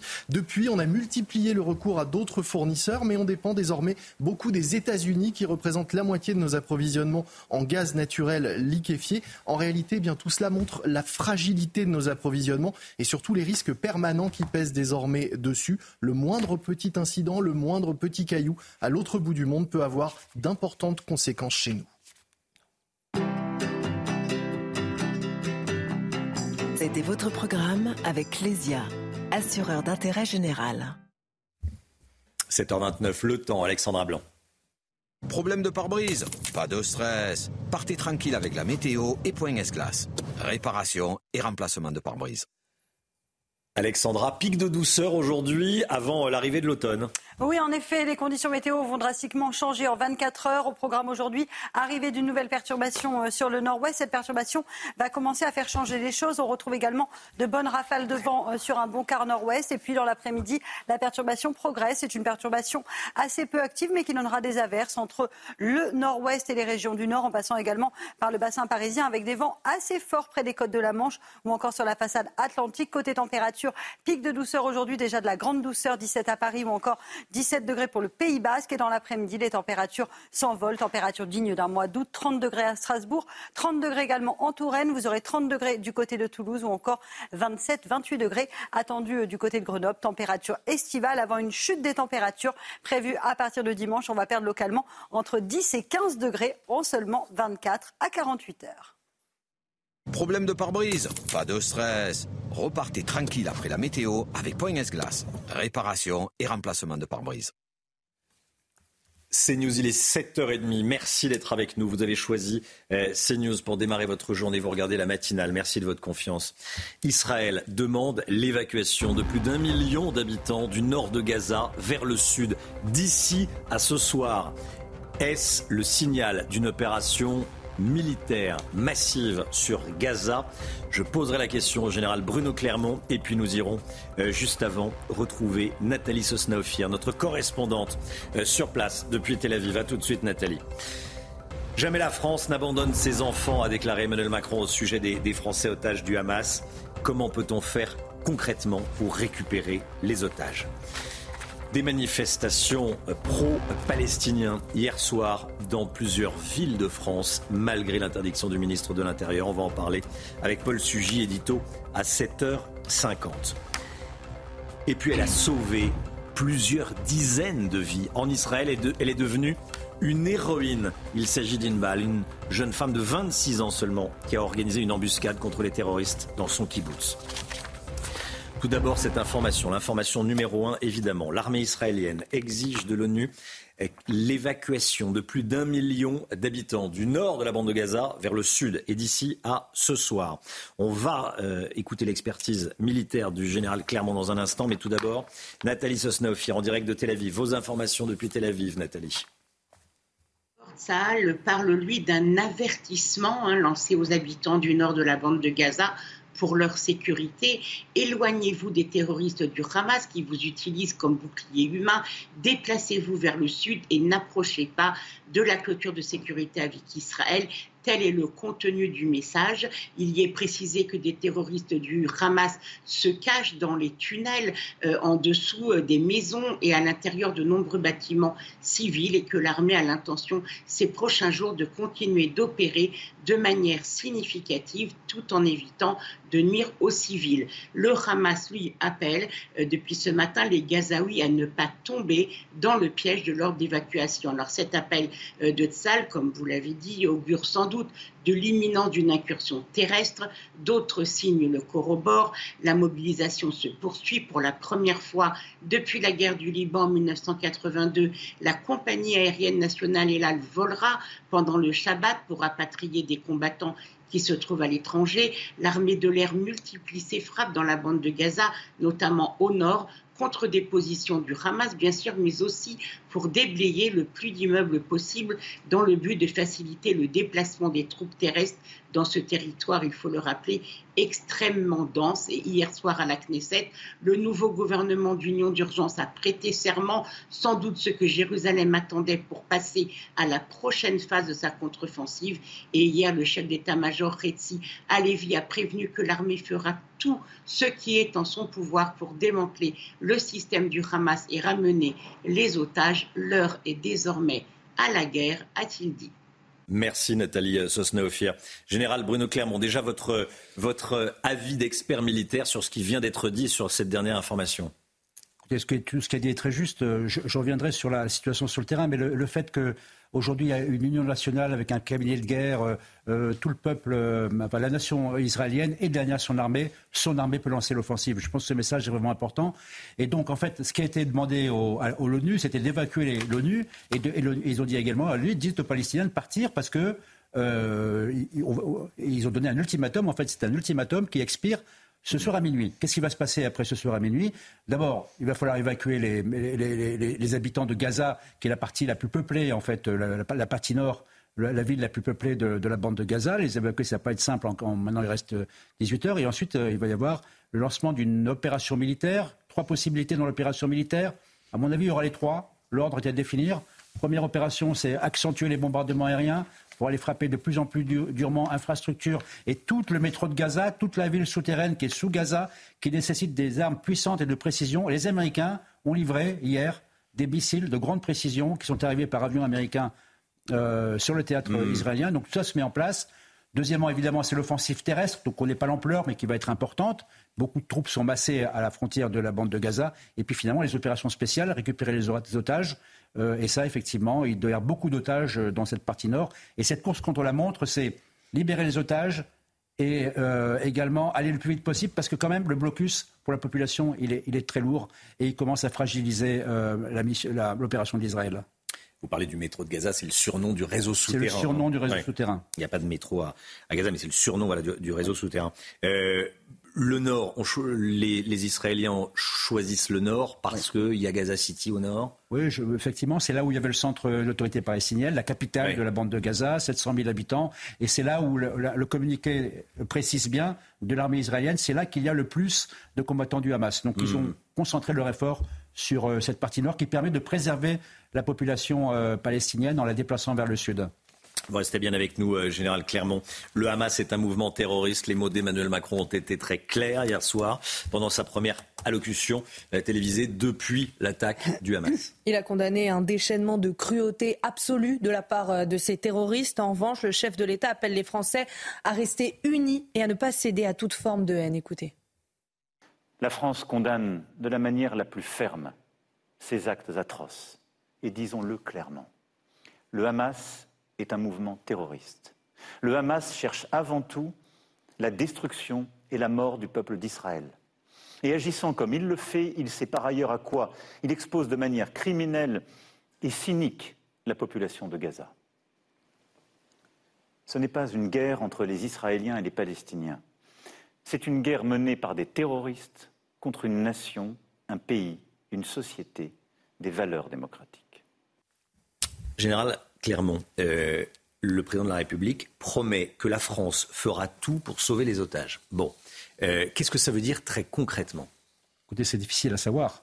Euh, ce qui est certain, c'est qu'il a pris un engagement dans les Français de tout faire pour sauver les otages. Concrètement, les otages aujourd'hui, ils sont où? Ils sont aux mains du Hamas à l'intérieur de la bande de Gaza. pour les sauver, il faut soit aider les Israéliens à les sauver, ce que les Israéliens font dans tous les cas, soit le faire avec les Israéliens. Donc la possibilité qu'il y ait une opération de sauvetage d'otages français est, pas, pas, impossible, euh, mais elle est quand même très compliquée parce qu'il parce qu'il n'y a pas que des otages français. Donc ça me paraît une option très peu probable. Par contre, que la France aide au maximum avec du renseignement, avec de l'appui de matériel pour que les Israéliens fassent la mission, ça me paraît tout à fait possible. Restez bien avec nous, mon général un portrait à présent, le portrait de l'une des héroïnes d'Israël pendant les attaques du Hamas de samedi dernier, Chana. Une a sauvé des dizaines de vies dans son kibbutz, le kibbutz de Niram. Dès les premières explosions, la jeune femme de 26 ans a tout de suite compris que quelque chose d'inhabituel se passait. Après avoir mis les enfants à l'abri, elle a distribué des armes et a organisé une embuscade aux terroristes. Marine Saboura nous raconte. Il y a des visages qui marqueront l'histoire. Celui d'Inbal Rabin Lieberman, tout juste 26 ans, en fait partie. La jeune femme est chargée de la sécurité du kibbutz Niram à 2 km au nord-est de la bande de Gaza, que l'on voit sur ces images envoyées par la police israélienne et qui dateraient du jour de l'attaque. Ce jour-là, c'est elle qui a entendu les premiers coups de feu tirés par les terroristes. La jeune femme a alors couru à toute vitesse de maison en maison pour mettre à l'abri les habitants, puis s'est précipitée à l'armurerie du kibbutz pour avertir 12 membres de son équipe de sécurité. Dans un quotidien israélien, son oncle raconte. Elle a couru comme une folle de maison en maison pour donner l'alerte. Elle a été l'une des premières dans tout le pays à comprendre ce qui se passait. S'en suivent alors plusieurs heures d'échanges de coups de feu entre terroristes et habitants du kibbutz. En presque 4 heures, Inbal Rabin Lieberman élimine à elle seule 5 terroristes selon les médias locaux. Ces hommes sont venus à bout des 20 autres. Aujourd'hui, tous les habitants ont été évacués. Inbal Rabin Lieberman, elle, a depuis été décorée par le maire de Tel Aviv. Avec sang-froid, avec courage, elle a sauvé des dizaines de vies. Grâce à elle, le kibbutz Niram a été sauvé. Samedi dernier, les habitants ont évité de justesse un massacre certain. 130 personnes sont actuellement, actuellement aux mains des terroristes du, euh, du, Hamas, des personnes disparues ou otages depuis samedi. Ils sont euh, retenus probablement à, Gaza. Hier soir, leur, euh, leur famille, sans nouvelles depuis, deux, depuis près d'une semaine, ont manifesté à Tel Aviv pour interpeller l'armée israélienne. Chana. Nos envoyés spéciaux Antoine Estève et Fabrice Elsner étaient sur place. Le récit est signé Augustin Donadieu. Comme un dernier espoir, ils étaient quelques dizaines ce jeudi soir à se rassembler en plein centre de Tel Aviv. Photos de leurs proches disparus à la main, ils tentent d'interpeller les chefs militaires tout proches. Euh, le cousin de mon mari s'est fait enlever sur la bande de Gaza. Et euh, voilà, on est ici parce que ici c'est l'endroit où les gens les plus importants de l'armée et aussi du gouvernement sont là. Et euh, on est là pour leur demander de tout faire pour que toutes les personnes enlevées rentrent chez eux. Derrière chaque pancarte, une disparition. Toutes ces familles sont sans nouvelles de leurs cousins, de leurs fils ou de leur mari ou femme depuis samedi. Tous ici veulent croire dans la puissance de leur armée, capable selon eux de leur ramener leurs proches vivants. Ça a assez de force pour monter une opération, pour aller eux-mêmes chercher mon fils. C'est tout ce que je demande. Les terroristes disent avoir enlevé 150 personnes, des Israéliens, mais également des étrangers. Emmanuel Macron s'est engagé hier soir dans son allocution à tout mettre en œuvre pour sauver les otages français. Restez bien avec nous. Euh, dans un instant, on va revenir évidemment sur l'information numéro 1, l'armée israélienne qui demande l'évacuation du nord de Gaza. Un million de personnes euh, qui euh, seraient évacuées du nord de Gaza vers le sud. Ce qui laisse supposer qu'une action militaire massive est imminente sur le nord de Gaza. Je poserai la question évidemment à, l'ambassadeur de, de France en Israël qui sera euh, l'ambassadeur d'Israël en France, pardon, qui sera avec nous à, 8h10.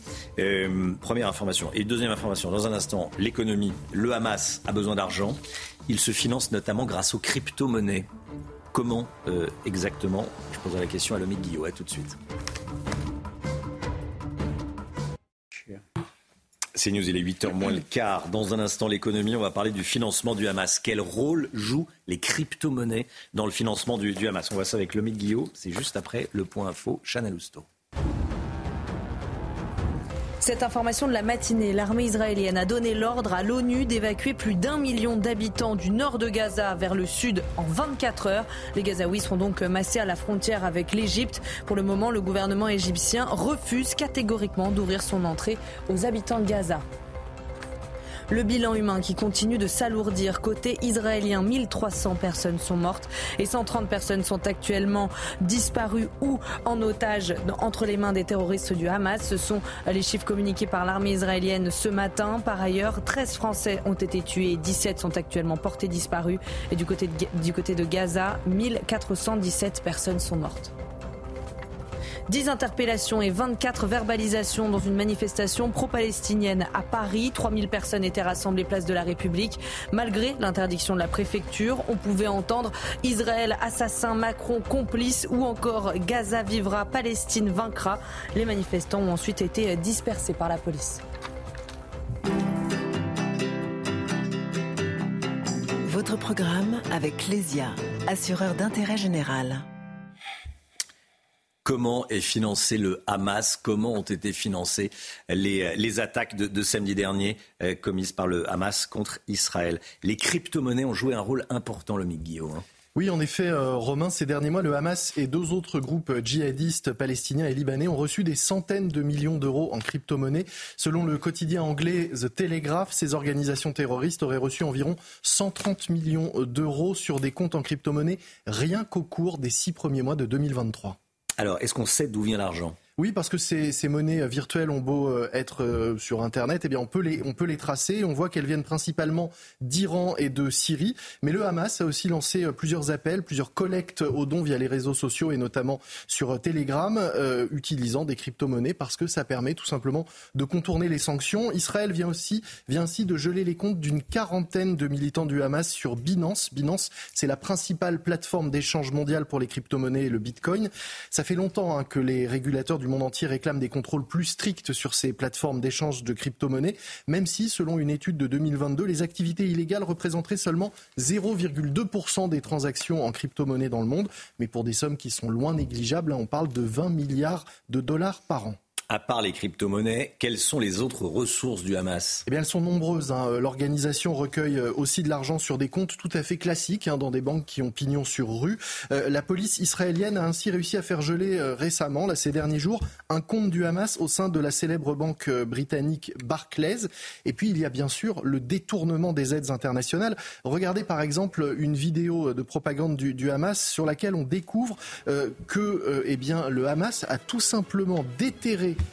des canalisations d'eau qui avaient été financées par l'aide internationale, dont 28 millions d'aides françaises, pour récupérer ces tuyaux et fabriquer à partir de, ces tuyaux des roquettes qui ont servi euh, lors des attaques. On rappelle hein, que l'Europe a prévu de verser entre 1,2 et 1,7 milliards d'euros d'aide aux Palestiniens entre 2021 mmh. et 2024 on voit à travers cela qu'il est urgent de s'assurer de la bonne utilisation de l'ensemble de ces fonds. En général, euh, cette vidéo que, diffuse le Guillot euh, a été euh, tweetée par un, député Les Républicains, Pierre-Henri Dumont. C'est possible de fabriquer des roquettes avec des, tuyaux de, transport d'eau? Absolument. Je pense que c'est un fait avéré. Cette vidéo est tout à fait juste.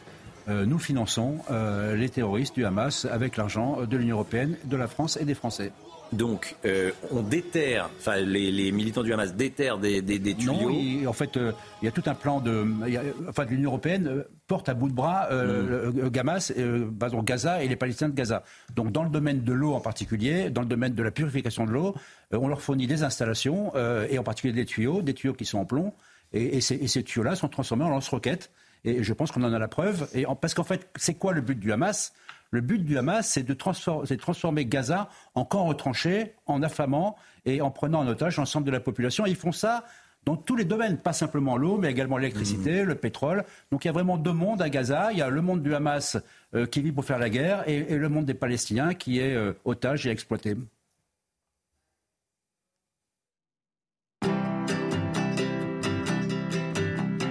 C'était votre programme avec Clésia, assureur d'intérêt général.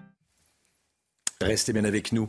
Euh, je vous rappelle l'information principale. Hein. L'armée israélienne exige l'évacuation de tous les habitants, de tous les civils du nord de la bande de Gaza pour qu'ils aillent vers le sud. Ça concerne un peu plus d'un million de, personnes. Israël demande l'évacuation du nord de la bande de Gaza, probablement euh, pour une euh, opération militaire qu'on imagine massive. Pour l'instant, il n'y a pas de confirmation de la part de, de Tzal, à part cet ordre d'évacuation. On sera euh, à 8h10 avec l'ambassadeur d'Israël en France. Dans un instant, l'édito politique, également avec vous, Paul Sugy. Bonjour, Paul. Bonjour, Les manifestations de la honte. Vous allez nous parler euh, de euh, l'extrême gauche anti-israélienne qui a participé à plusieurs manifestations partout en France hier. À tout de suite. L'édito politique avec vous, Paul Sugy. hier soir, l'extrême gauche anti-israélienne a participé à plusieurs manifestations partout en France. Euh, vouliez y revenir ce matin. Ces manifestations avaient pourtant été interdites, Paul. Hein. oui, euh, j'ai déjà eu l'occasion de le dire, mais c'est important de montrer que d'abord, ces manifestations ont lieu dans les centres-villes. Emmanuel Macron, hier, semblait plutôt, dans son discours, craindre un embrasement des banlieues, mais c'est vraiment d'abord à l'appel des collectifs antifa que ces manifestations, pourtant interdites, ont lieu. Hier, à Paris, il y avait plus de 3000 personnes en début de soirée, place de la République, en soutien aux Palestiniens. On a scandé Palestine vaincra, ou encore Israël assassin et Macron complice. Euh, ou encore, on a même traité les sionistes de terroristes. Euh, l'extrême gauche était euh, à rebours de l'histoire hier soir à Paris. Euh, et puis dans le centre de Rennes, un rassemblement qui était également interdit a réuni une cinquantaine de manifestants. Il y en avait aussi à Bordeaux. Mercredi soir, donc la veille, il y avait des manifestants pro-palestiniens à Nantes, à Nîmes, encore aussi à Bordeaux. Eh bien, l'extrême gauche est en train de répandre la haine d'Israël dans les rues de toutes les grandes villes de France. Elle vous choque, ces manifestations? Évidemment qu'elle me choque, mais surtout elle m'attriste. Emmanuel Macron, au même moment hier, appelait avec raison à l'unité. Et la rue, elle, se fait le spectacle des fractures politiques euh, entre deux France irréconciliables qui ne se parlent plus qu'à coups de jet de pierre et de gaz lacrymogène. Comme en Allemagne, comme en Australie, comme hélas dans de très nombreux pays occidentaux, euh, eh bien la France a honte d'offrir cette image aux familles endeuillées par les, par, les, par les islamistes du Hamas. Mais en plus de la honte, Romain, il y a bien sûr aussi une inquiétude euh, qui commence à poindre. Chaque jour, un peu plus, l'extrême gauche agit comme un ennemi de l'intérieur, en devenant l'allié de circonstance de la cinquième colonne islamiste à l'intérieur de nos frontières. Elle s'acharne à affaiblir la France, à empêcher toute union nationale, à prendre aussi le contre-pied systématique de la politique française menée de façon constante à l'égard d'Israël. Ces gens nous détestent, ils détestent leur pays, ils ne veulent pas le rendre meilleur, ils veulent le dissoudre dans leur utopie des coloniales sanglantes, cette utopie qui euh, légitime le meurtre du blanc où qu'il soit dans le monde par vengeance. Et ainsi donc l'extrême gauche qui embrase la rue, à l'heure où le tragique de l'histoire devrait plutôt nous trouver soudés, eh bien elle se fait la rentière du chaos et de l'émeute. Son souci c'est pas de témoigner sa compassion au peuple palestinien, elle instrumentalise cette cause. Son vrai souci c'est d'affaiblir le pouvoir en France, de torpiller toute concorde, de noyer la rue sous les lacrymogènes pour rendre une fois pour toutes l'air de Paris irrespirable. Vous dites que l'extrême gauche instrumentalise la cause palestinienne. Oui, parce que, euh, au fond, elle peut y parvenir grâce à l'importation aussi, euh, à travers l'immigration venue notamment des pays arabo-musulmans, d'une haine d'Israël qui s'est propagée en Occident par le chemin des migrations. La manifestation brutale de l'antisémitisme à, laquelle on assiste sur notre sol ou dans d'autres pays européens ou occidentaux montre notre échec au fond à associer l'ensemble des immigrés et leurs descendants à nos valeurs. Ça, c'est pas moi qui le dis, c'est très important. C'est Henry Kissinger, l'ancien secrétaire d'État américain, qui l'a dit lors d'une interview hier à la télévision américaine. Euh, lui-même, donc euh, juif venu de Bavière dans les années 30 qui a trouvé refuge aux États-Unis. Et il dit, je le cite, c'était une grave erreur de laisser rentrer autant de gens de culture, de religion et de concepts totalement différents, car cela crée, un groupe de pression à l'intérieur de chaque pays qui a fait la même chose. Paul Sugy avec nous. Euh, merci Paul. Soyez là à 8h10. 8h10, nous serons avec Raphaël Morave, chargé d'affaires à, l'ambassade euh, de l'ambassade d'Israël en France. Raphaël Morave sera avec nous. Euh, dans un instant, dans une euh, petite quinzaine de, minutes. La grande interview avec donc le, chargé d'affaires, le représentant d'Israël en, France, pour faire, euh, pour faire simple, euh, sur CNews et sur Europe 1. Tout de suite, le temps, Alexandra Blanc. Problème de pare-brise? Pas de stress. Partez tranquille avec la météo et point S-Glace. Réparation et remplacement de pare-brise. Alexandra, quel temps pour aujourd'hui? Eh bien, des conditions météo qui vont commencer à se dégrader par les régions de l'Ouest avec l'arrivée dès ce matin d'une nouvelle perturbation. Perturbation qui est assez faible, très peu active, mais qui donne tout de même actuellement quelques averses entre les Hauts-de-France et la Bretagne avec en prime de fortes rafales de vent. Les vents sont actuellement assez forts près des côtes de la Manche. Partout ailleurs, un temps plutôt calme avec toujours le maintien de ces entrées maritimes autour du golfe du Lion. On les retrouvera d'ailleurs cet après-midi avec en prime eh bien, cette perturbation qui va progresser en direction du bassin parisien ou encore du nord du pays. Avec cette perturbation, attention, les rafales de vent s'annoncent particulièrement fortes. On attend localement 80-90 km heure de vent sur la façade ouest ou encore près des côtes de la Manche. Partout ailleurs, du soleil et aujourd'hui, la chaleur s'annonce remarquable. Préparez-vous à avoir chaud ce matin. Déjà de la douceur, 17 à Paris. On relève 26 degrés actuellement euh, sur la pointe de Sokoa euh, pour le Pays Basque. Et puis dans l'après-midi, les températures vont s'envoler. Température estivale. On a l'impression d'être au mois d'août avec 30 degrés à Strasbourg, 30 degrés également du côté de Clermont-Ferrand, 29 degrés en moyenne pour le Bordelais. Vous aurez 27 degrés à Paris, 28 degrés à Besançon. Ce sont des températures qui sont en moyenne 10 à 12 degrés au-dessus des normales de saison. Si vous aimez la chaleur, profitez-en puisqu'à partir de demain, arrivée brutale de l'automne, conditions météo euh, vraiment différentes pour votre week-end avec cette perturbation qui va s'évacuer. On retrouvera à partir de dimanche des températures automnales le matin comme l'après-midi avec un temps sec et ensoleillé. Mais attention, ça va piquer puisqu'on perd en moyenne entre 10 et 12 degrés par rapport à la journée d'aujourd'hui. Température donc automnale en perspective entre dimanche et mardi prochain au mieux. Problème de pare-brise Pas de stress. Repartez tranquille après la météo avec Poignes Glace. Réparation et remplacement de pare-brise. C'est News, il est bientôt 8 heures. Merci d'être avec nous. Vous regardez la matinale. Merci de votre confiance. Merci de votre fidélité. À la une, évidemment, Israël qui demande l'évacuation de plus d'un million d'habitants du nord de Gaza vers le sud d'ici à ce soir. Nous allons euh, retrouver Antoine Estève, envoyé spécial de CNews sur place. Et nous sommes avec le général Bruno Clermont avec nous sur ce plateau. À tout de suite, tous les deux. La question des otages. Jamais la France n'abandonne ses enfants, a déclaré Emmanuel Macron au sujet des Français otages du Hamas.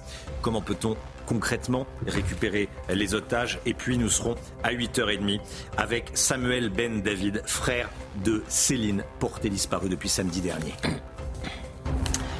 Tout d'abord donc cette information de la nuit. L'armée israélienne demande que soient évacués plus d'un million d'habitants du nord de la bande de Gaza vers le sud de la bande de Gaza. Euh, Antoine Estève en direct avec nous, envoyé spécial avec Fabrice Elsner. Euh, quelle est la situation militaire sur le terrain ce matin, Antoine, vous qui êtes en direct d'Ashkelon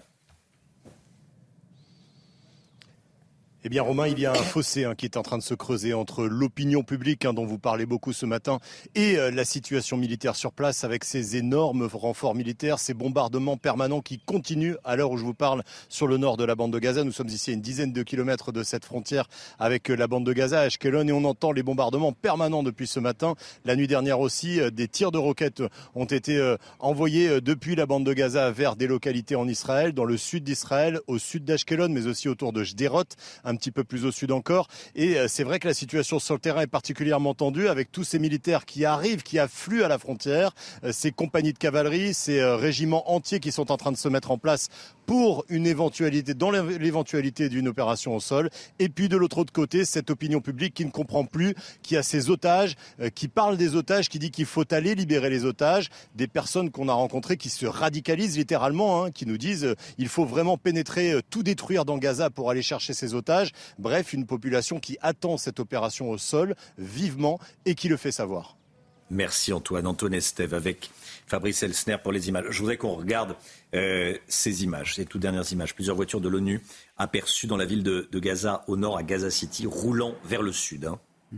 Oui, vers le sud, direction euh, vers le sud de la bande de Gaza. L'agence de l'ONU euh, pour les réfugiés palestiniens a déclaré avoir déplacé son centre d'opération vers le sud. Général Bruno mm. Clermont avec nous. Euh, quelles sont les différentes options militaires à l'heure qu'il est? Et déjà, et, et autre question, est-ce que cet ordre d'évacuation signifie qu'il y a une opération militaire imminente en préparation côté israélien, bien sûr? Alors, c'est vraiment un ultimatum en réalité mm. qui a été fixé euh, cette nuit à minuit, qui se termine cette nuit et la prochaine nuit prochaine à minuit, euh, qui, euh, qui, signale, qui annonce un changement de nature de l'opération militaire, puisqu'elle a déjà commencé l'opération militaire. Ça a été dit par notre correspondant, il y a des bombardements en cours. Donc il faut, on a vu les véhicules là, de l'ONU qui sortaient. Mm. Le message a été adressé aux gens de l'ONU qui étaient sur le terrain. Les, les, Israéliens leur ont dit sortez parce qu'on va bombarder. Et puis au passage, dites aux Israéliens qu'il faut sortir aussi. Donc en fait, euh, toujours pareil, Salah a un objectif qui est détruire le Hamas, a deux éléments à prendre en compte. Un, libérer les otages.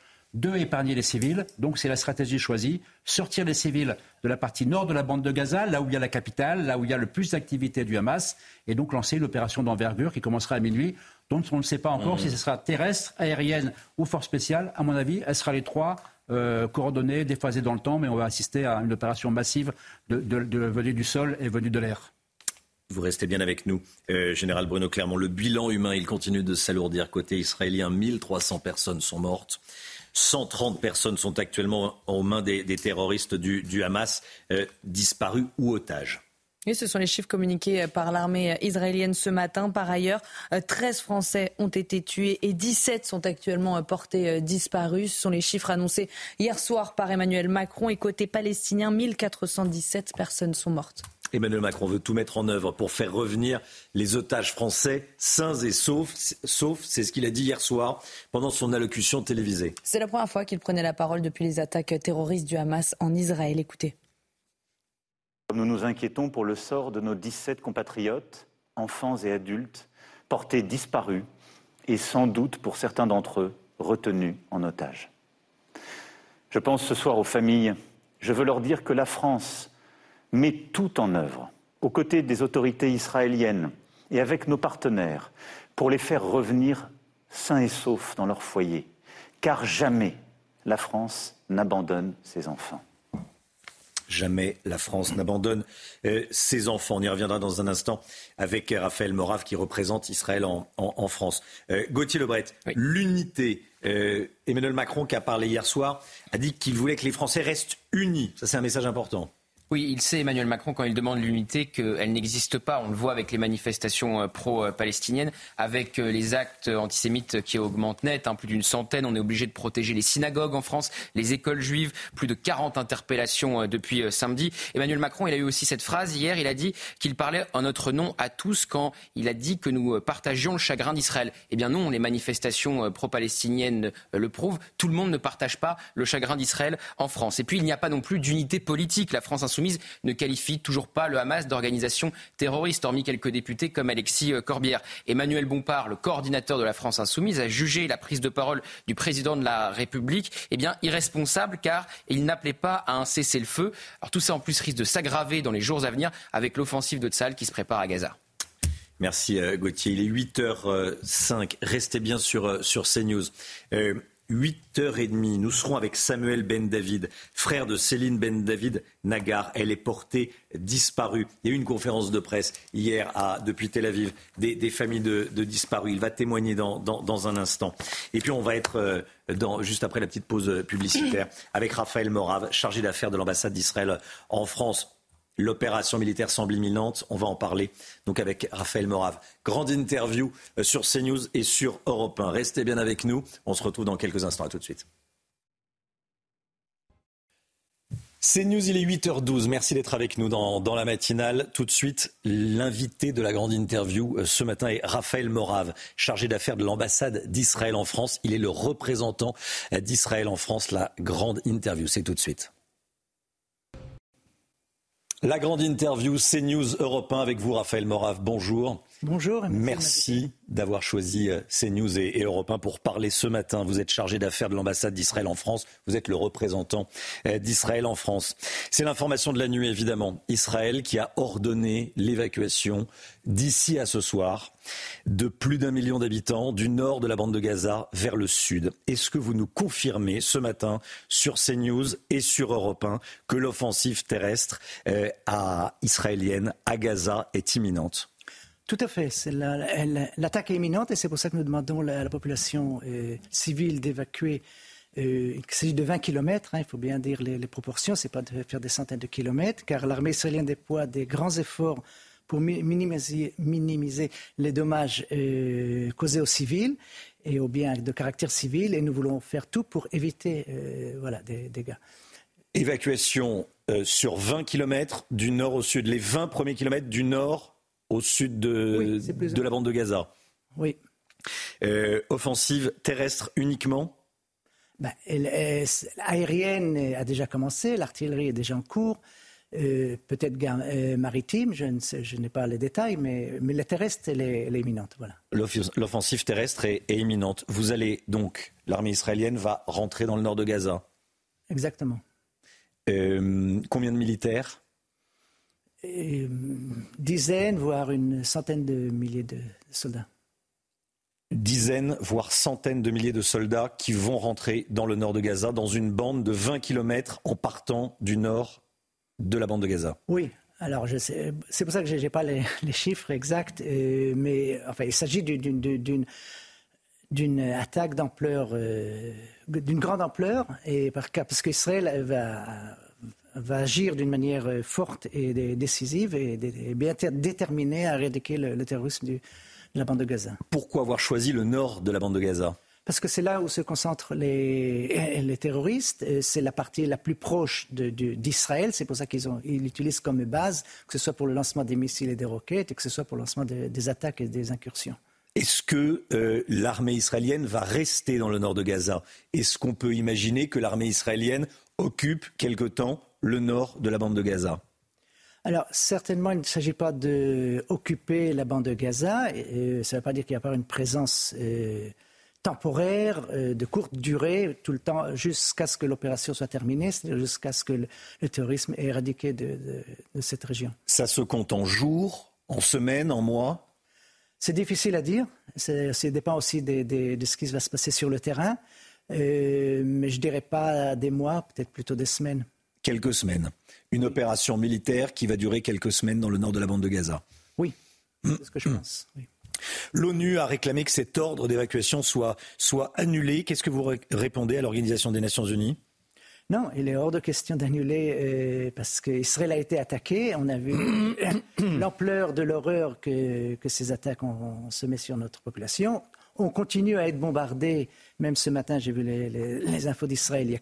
Les, tirs de roquettes et de, missiles continuent. Donc, il est hors de question d'arrêter l'opération. On a le droit de se défendre et c'est ce qu'on va se faire. Et c'est ce qu'on va se faire. Il va y avoir donc un déplacement de population euh, d'un million de personnes environ de centaines de milliers de personnes du nord de la bande de Gaza vers le sud. Oui. Euh, Est-ce que vous soutenez le projet de mise en place d'un corridor humanitaire pour évacuer des civils, on imagine, vers l'Égypte au, au, sud? Alors, il y a des pourparlers avec l'Égypte à ce sujet. La, la, frontière égyptienne, en principe, elle est ouverte, sauf que les Égyptiens ne, ne veulent pas recevoir des milliers de, de, de, de réfugiés ou de, donc, il faut, il faut voir ça avec les Égyptiens. il y a peut-être le risque aussi, que je comprends de, leur part, que, parmi ces, réfugiés, il y a également des, des, Hamas et des combattants euh, terroristes qui, s'infiltrent ou qui se camouflent euh, parmi eux. Donc, c'est à voir, mais, mais voilà, ça, ça va venir dans, dans les heures peut-être à venir. Le ministre des Affaires étrangères iranien était hier à Bagdad. Il est à Beyrouth, au Liban aujourd'hui. Il doit se rendre euh, en Syrie dans la, dans la journée. Qu'est-ce que vous savez du rôle de l'Iran dans l'attaque commise par le Hamas? Le lien de l'Iran avec le Hamas est clair et ils disent ouvertement, ils, financent le Hamas, ils euh, fournissent tous les moyens euh, militaires, tout le matériel nécessaire pour préparer cette attaque qui, apparemment depuis deux ans était en préparatif. Donc sans l'Iran, ça n'aurait pas pu être fait. Sans l'Iran, cette opération n'aurait pas pu être euh, réalisée. Quel est le rôle du, Qatar à présent? Le rôle du Qatar, alors il a été, était quand on avait l'intention et, on pensait que le Hamas voulait s'occuper du bien de la population, le Qatar était celui qui transférait le, financement pour les autorités civiles de, à, la bande de Gaza. Euh, et ils ont une relation spéciale avec le, Hamas, donc euh, ça peut être un interlocuteur euh, indirect. Raphaël Morave, chargé d'affaires de l'ambassade d'Israël en France. je voulais vous entendre également sur le rôle des Russes. Moscou a un rôle actif dans ce qui s'est passé, selon l'Ukraine. Est-ce que vous le confirmez? Non, je n'ai pas de confirmation ni de renseignements à ce sujet. Je voudrais qu'on parle des otages, évidemment, la question des, otages euh, du Hamas qui hantent euh, les esprits. Ils sont retenus à, Gaza dans des conditions abominables. Euh, de quelles informations disposez-vous à leur sujet? Premièrement, je veux dire que le Hamas a la, totale responsabilité du, bien de leur, des otages et de leur sort. je n'ai pas de renseignements concrets sur les conditions, mais je suis sûr que c'est loin d'être selon les, conventions internationales. Euh, et ils sont utilisés comme bouclier humain essentiellement. Combien y a-t-il d'otages retenus à Gaza? Est-ce que vous avez un chiffre précis? Malheureusement non. On parle d'un ordre de grandeur de 130 voire 150. Euh, mais tout le temps qu'on n'a pas terminé d'identifier tous les corps et le, le, sort de tous les disparus, on ne peut pas savoir exactement combien. J'imagine que vous avez entendu le président de la République hier soir, Emmanuel Macron, le euh, président français qui a promis de tout faire pour sauver les, otages et les otages français. Est-ce que la France et Israël se parlent à ce sujet? Oui, bien sûr. Euh, le président de la République a contacté trois fois euh, le Premier ministre Benjamin Netanyahu et certes, cette question a été soulevée. Ce que l'on comprend, c'est qu'Israël va tout faire pour sauver les, otages, euh, mais que la priorité des priorités, c'est de sauver Israël et de détruire le Hamas. Oui, c'est ça. Donc ce sont deux, deux objectifs. Hein, l'un n'est pas en contradiction de l'autre, l'un à la place de l'autre. C'est d'une part éradiquer le terrorisme de la bande de Gaza et en même temps euh, faire tout nécessaire et possible pour sauver les otages et les ramener euh, vivants en Israël. La guerre, elle sera longue et difficile, prévient euh, Benjamin Netanyahou, le Premier ministre israélien. Qu'est-ce qu'il veut dire concrètement? Il faut s'attendre à quoi? Qu'est-ce que c'est qu'une guerre longue et difficile? Ben, C'est-à-dire que ce n'est pas un blitz, hein, ça, ça, peut durer, donc on a dit... C'est pas un éclair, c'est n'est pas une guerre rapide. Voilà, c'est ça. Et parce que nous prenons toutes les précautions, par ailleurs, de, de, vraiment de minimiser les, les dégâts euh, civils. Et donc, il faut chaque, il faut chaque, chaque, pour chaque objectif qu'on attaque, qu'on touche, il faut être sûr de, que, que c'est bien un objectif euh, militaire légitime.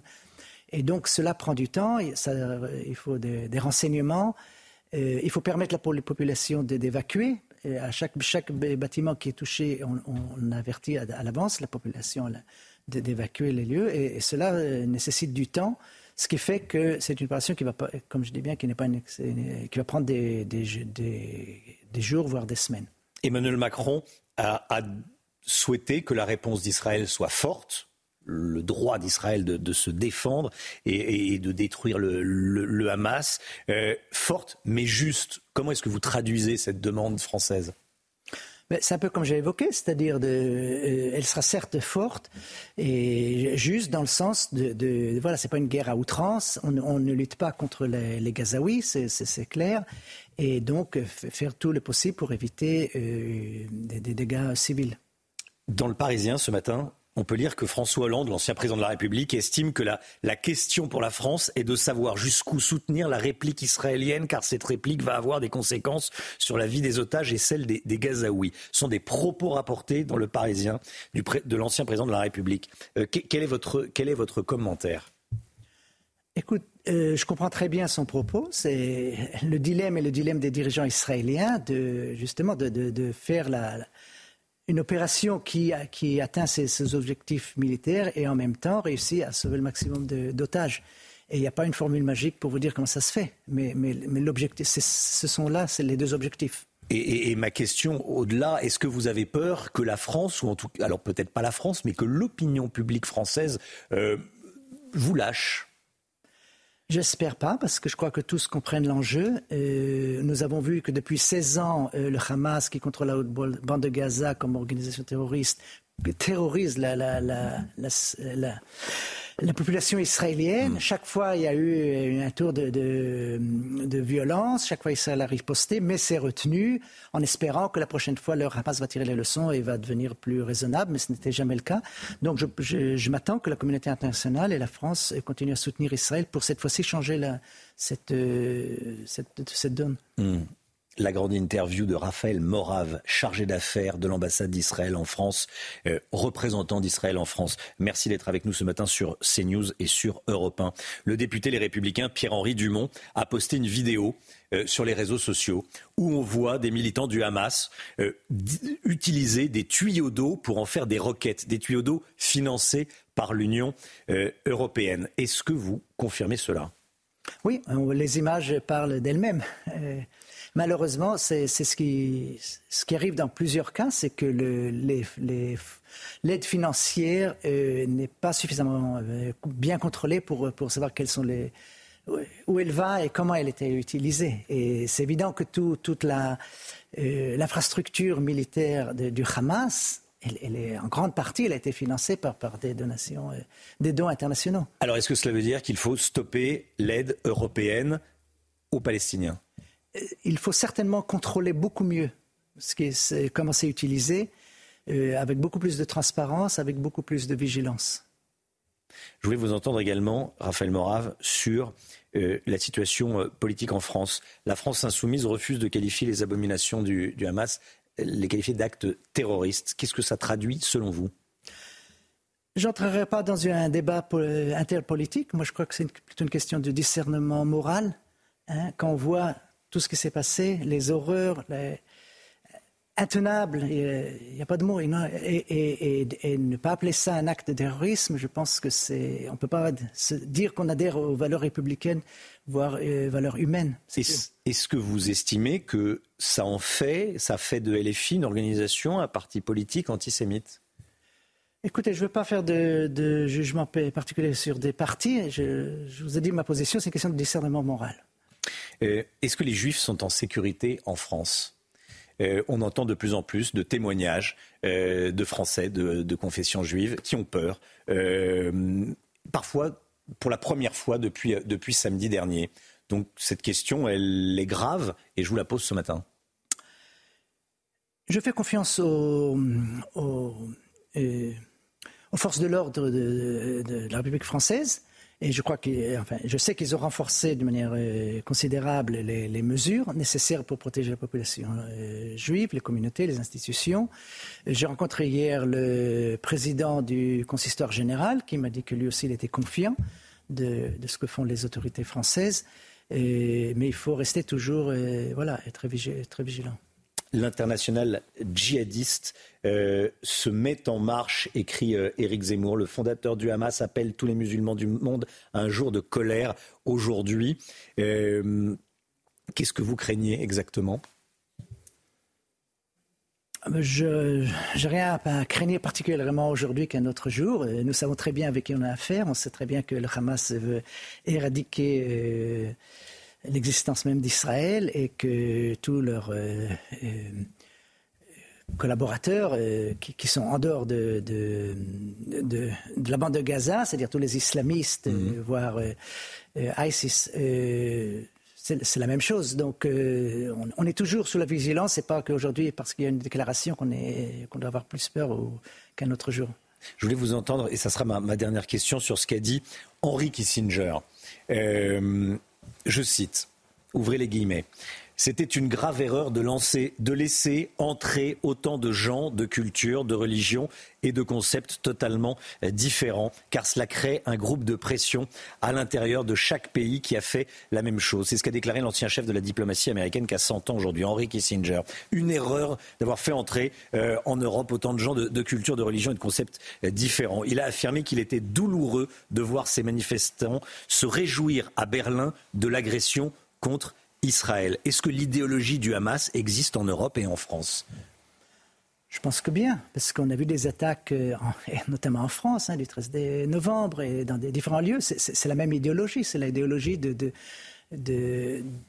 contre, contre, les, valeurs humaines et, républicaines. Donc, euh, bien sûr que ça existe en Europe. Merci beaucoup. Merci euh, Raphaël Morav d'être venu euh, ce matin. Vous représentez Israël euh, en France, chargé d'affaires de l'ambassade d'Israël en France. C'était votre grande interview sur CNews Europe 1. Merci beaucoup d'être venu ce matin. Merci beaucoup. CNews, il est 8h28. Vous avez entendu ce que nous a dit Raphaël Morav il y a quelques instants. Général Bruno Clermont, vous êtes avec nous. Euh, Chanel Housteau, bien sûr, pour les infos. Le docteur Brigitte Millot, Alexandra Blanc, Lomique Guillot ce qu'on retient, c'est la confirmation de l'imminence d'une opération militaire terrestre sur, euh, sur la, bande de Gaza. Général Clermont, c'est ce qu'on retient de ce qui vient d'être dit. Hein. Effectivement, c'est le fait qu'à partir de, minuit, en tout cas, ou demain, euh, une nouvelle phase de la guerre va commencer. Là, on était dans une phase de bombardement aérien. On va passer dans une phase euh, euh, terrestre parce que pour libérer les otages, on ne peut pas le faire par les airs. Il faut forcément passer par le sol.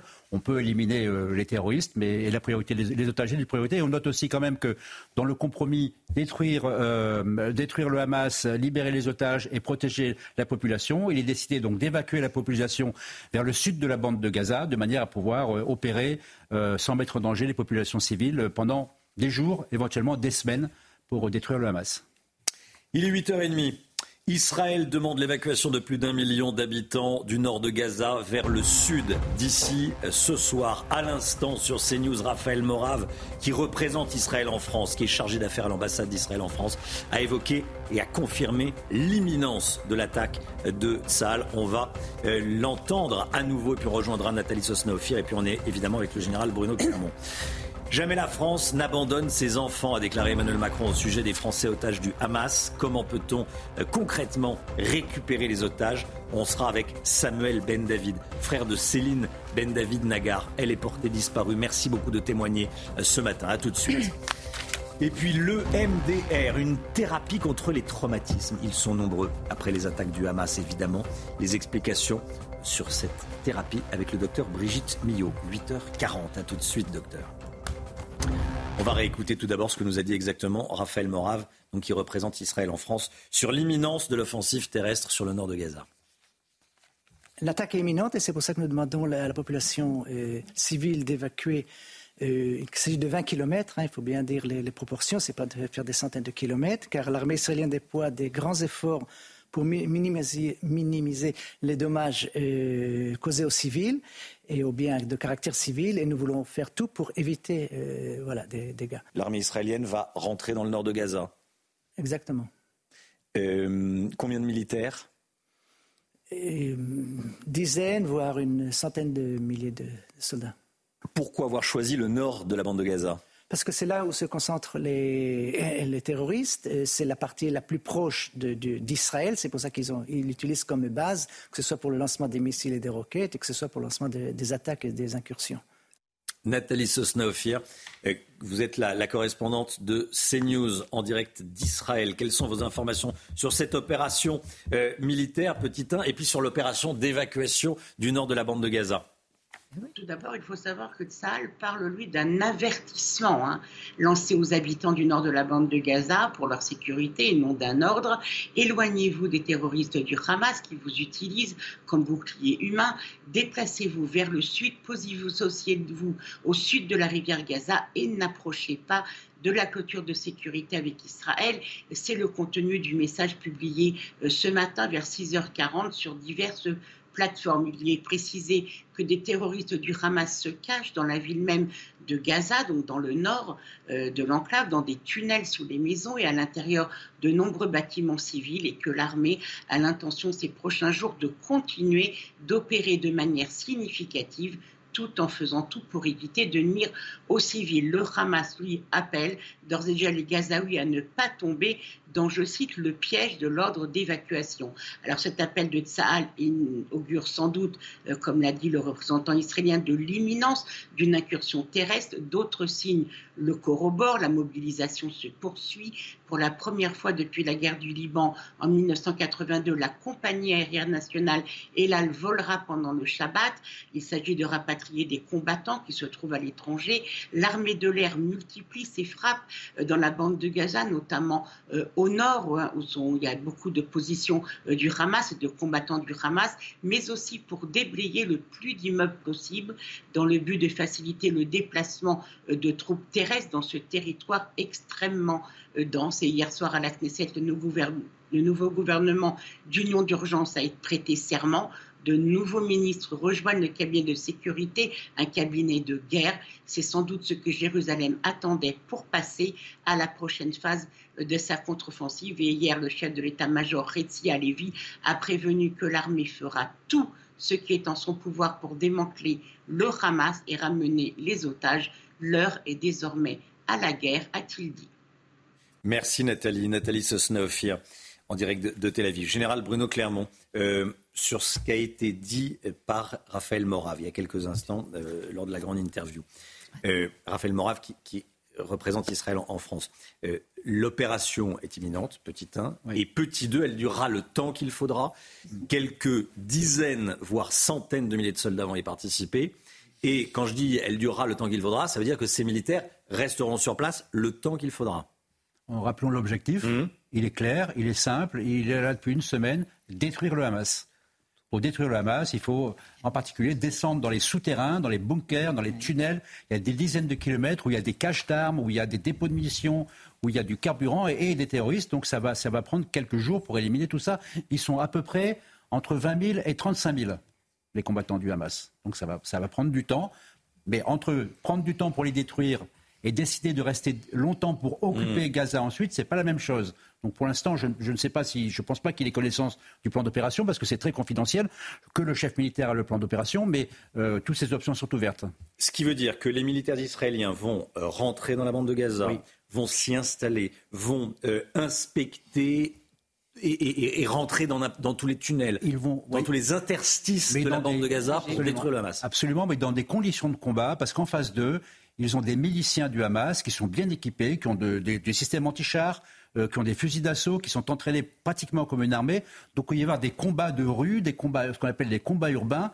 Donc ça va pas être simple. Il y aura aussi de l'accompagnement aérien avec des drones et des chasseurs qui vont tirer des bombes en appui des troupes au sol. C'est une vraie opération euh, combinée euh, très compliquée qui risque de prendre du temps avec toujours la question extrêmement sensible, c'est comment faire pour essayer de préserver la vie des otages, qui va être une espèce de, de, fil rouge. Dans la mesure où on a évacué les civils, ce qui était une, inquiétude, restera la question des otages qui va, être, euh, euh, qui va, qui va guider un certain nombre d'actions sur le terrain en fonction du niveau de renseignement qu'ils ont avant d'y aller et du niveau de renseignement qu'ils obtiendront sur le terrain. Quand vous dites ça va pas être simple, c'est un euphémisme. Ça va être très compliqué, très compliqué, très douloureux. Euh, et il va certainement y avoir beaucoup de, beaucoup de victimes des deux côtés.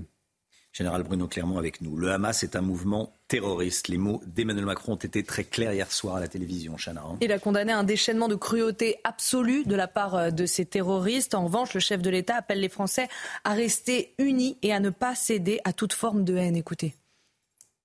La France condamne de la manière la plus ferme ces actes atroces.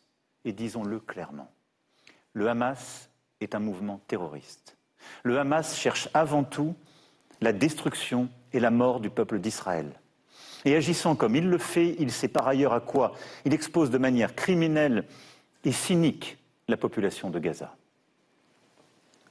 Ce n'est pas une guerre entre les Israéliens et les Palestiniens. C'est une guerre menée par des terroristes contre une nation, un pays, une société, des valeurs démocratiques. Nous sommes à présent en direct avec Samuel Ben David, qui est le frère de Céline Ben David Nagar. Bonjour monsieur, merci d'être en direct avec nous ce matin. Euh, votre sœur est portée disparue depuis samedi dernier. C'est peu de dire que vous vivez un véritable cauchemar depuis samedi, depuis une, une semaine. Votre sœur a disparu, elle était partie danser à la rave party, elle a laissé un dernier message samedi matin, c'est ça?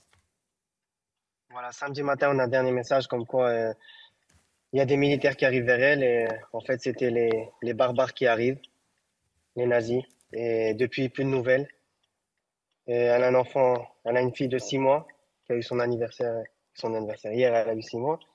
Et, et depuis, plus de nouvelles. Céline, Ben David, nationalité française, aucune nouvelle. Horrible. La vie s'est arrêtée pour vous samedi dernier. Euh, son mari a parlé hier lors de la euh, conférence de presse depuis euh, Tel Aviv. Qu'est-ce que vous faites depuis samedi dernier? Vous ne faites que penser à elle, j'imagine. Qu'est-ce qu'on peut faire concrètement? Comme vous voyez, je suis dans la voiture, je pars de partout, je cherche de partout. Je ne je dors plus, je mange plus.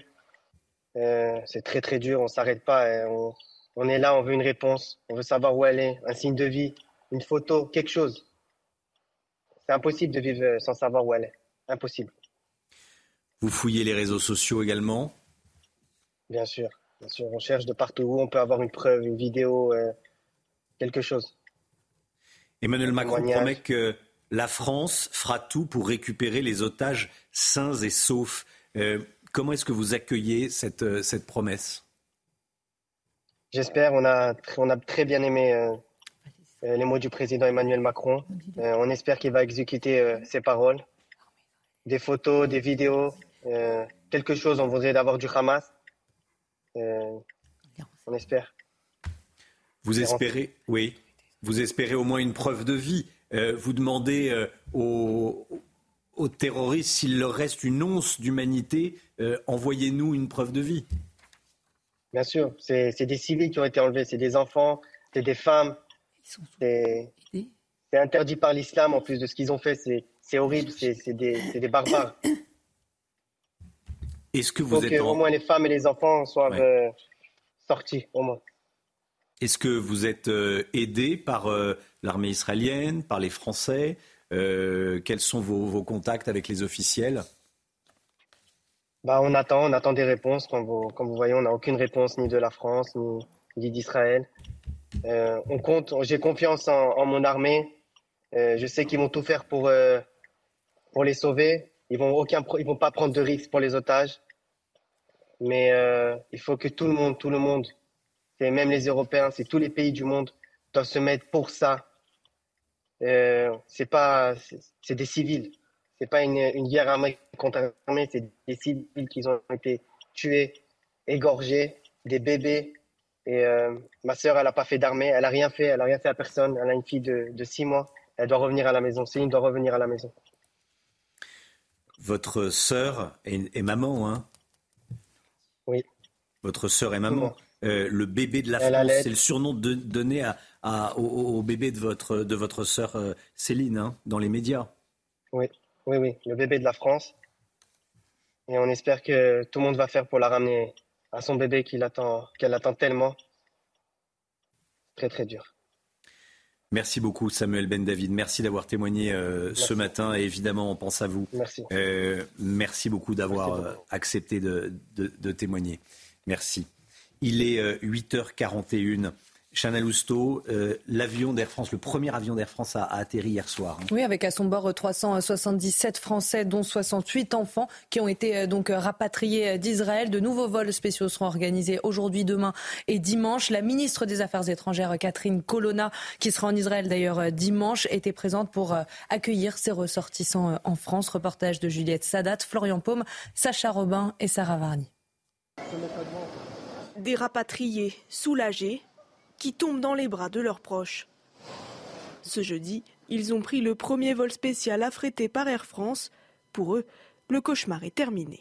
Beaucoup, beaucoup d'angoisse. Euh, ça a commencé 6h30, de 6h30 à 14h, ça s'est pas arrêté. Brosser les dents, il fallait commencer, ressortir. Tu avais peur d'aller aux toilettes parce que tu, tu sais pas si ça va truc.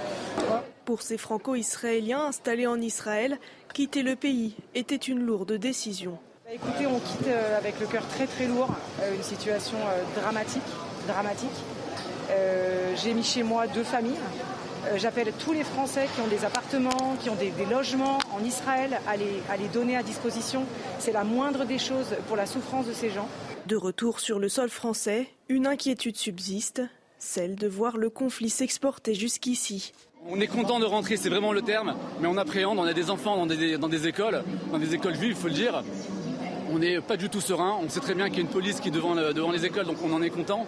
Mais est-ce que c'est suffisant? La chef de la diplomatie française, Catherine Colonna, qui a accueilli ces rapatriés, se rendra à la demande d'Emmanuel Macron en Israël ce dimanche. C'est News 8h42. On va regarder euh, les dernières images en provenance de, Gaza. On est avec le général Bruno euh, Clermont. Euh, ça, ce sont des images en direct de la, de la bande de, Gaza. et puis, on va regarder à nouveau les images des, des salariés, des représentants de, l'ONU. On va voir des, voitures de l'ONU qui, fuient, qui quittent le nord de la bande de Gaza pour aller vers, euh, le sud. Euh, Raphaël Morave, qui représente Israël en France, était avec nous à, à 8h15. Il nous a donné une information euh, importante également, mon général, général Clermont. C'est que l'opération va avoir lieu sur les 20 premiers kilomètres de la bande de Gaza en partant du nord. Hein. On va regarder la carte à nouveau. On part du nord, 20 kilomètres entre le nord et le, et, le, sud, sur les 20 premiers kilomètres. Donc il y a une demande, une, hmm. demande d'évacuation des, des, des, Palestiniens, de tous ceux qui vivent avec des Gazaouis qui vivent dans Gaza City et au nord de Gaza, euh, jusqu'à un petit fleuve qui est en dessous, là, donc ça fait près de 20 km de bande. Un, million de personnes doivent quitter la zone parce qu'à partir de minuit, une nouvelle opération militaire commence, une opération militaire à dominante terrestre qui comportera euh, également des actions aériennes. Et, pour cela, les Israéliens ont choisi la solution qui était d'évacuer la population de cette zone pour pouvoir opérer librement en, diminuant les risques vis à -vis des populations civiles. Et ça, je pense, quand on parle du respect du droit de la guerre, euh, ça fait partie des exigences qui, font, qui vont faire, qui vont conserver le soutien de la communauté internationale pendant cette opération. Et c'est essentiel pour le succès de l'opération, le soutien de la communauté internationale. Général Bruno Clermont avec nous ce matin, évidemment. La santé tout de suite, Brigitte Millot. C'était votre programme avec XXL Maison, Mobilier Design et Décoration. Docteur Millot avec nous, Brigitte Millot. Depuis samedi dernier, on parle des atrocités perpétrées par le Hamas qui vont laisser des traumatismes terribles aux survivants et à tous ceux qui voient ces images. Vous nous parlez ce matin d'une thérapie avérée, l'EMDR. EMDR, de quoi s'agit-il? Alors oui, on va, on va voir tout de suite à quoi ça correspond. Euh, on va essayer de reproduire un petit peu ce qui se passe euh, pendant notre sommeil. Je vais vous expliquer euh, comment et pourquoi. vous avez bien fait de préciser que c'est une thérapie avérée. Hein. C'est une thérapie qui est reconnue efficace par l'OMS, par l'INSERM en France, par l'HAS, la Haute Autorité de Santé. Donc c'est une thérapie qui a fait la preuve de son efficacité. Pour vous expliquer comment ça marche, je vais vous donner quelques exemples et vous rappeler tout de même un item de base nous avons, pour simplifier, deux cerveaux, un cerveau émotionnel et un cerveau rationnel. Euh, imaginons, Romain, que vous ayez un accident avec votre voiture, ce que je ne vous souhaite pas du tout, vous vous en doutez. Vous avez un accident avec votre voiture, il n'y a pas de victime. Vous, vous n'avez rien, mais votre voiture est très abîmée. Euh, il va, il va, ça va coûter très cher et vous allez être privé de votre voiture pendant un moment. Vous connaissant, ça va vous énerver, vous allez ruminer, vous allez pester, vous allez... Bah oui, Romain. Euh, et... M'en voudrais. Oui, voilà. Toute la soirée, vous allez râler, vous allez pester, etc. Vous allez vous endormir, votre cerveau émotionnel... On va, on va comparer les souvenirs à une pièce jointe votre cerveau émotionnel va transférer la pièce jointe, le souvenir, dans le cerveau rationnel. Et le lendemain matin, vous allez être beaucoup plus calme. Vous allez vous dire bon ben voilà, ça va me coûter tant. Euh, je vais pas avoir de voiture pendant un moment, mais bon, il n'y a pas eu de, de victimes, c'est le principal. Tout ça, ça y est, c'est rangé. Quand vous aurez envie de vous en souvenir, vous vous en souviendrez, mais ce ne sera pas douloureux. Hein mais quand vous avez des images comme celles qu'on a vues, quand vous vivez des traumatismes qui sont au-delà de ce qui est imaginable. Hein. Euh, quand vous avez ces odeurs, ces bruits, etc., c'est un peu comme si la pièce jointe était trop lourde, comme si tout ça était trop lourd et reste dans le cerveau émotionnel, tourne comme ça en, en vrille, mais sans pouvoir être transféré au cerveau rationnel. Comme s'il y avait un trop plein vous faites des photos ou des vidéos et que vous n'arrivez pas à transférer ça parce que c'est trop lourd, et, et, le MDR, justement, va servir à fragmenter tout ça.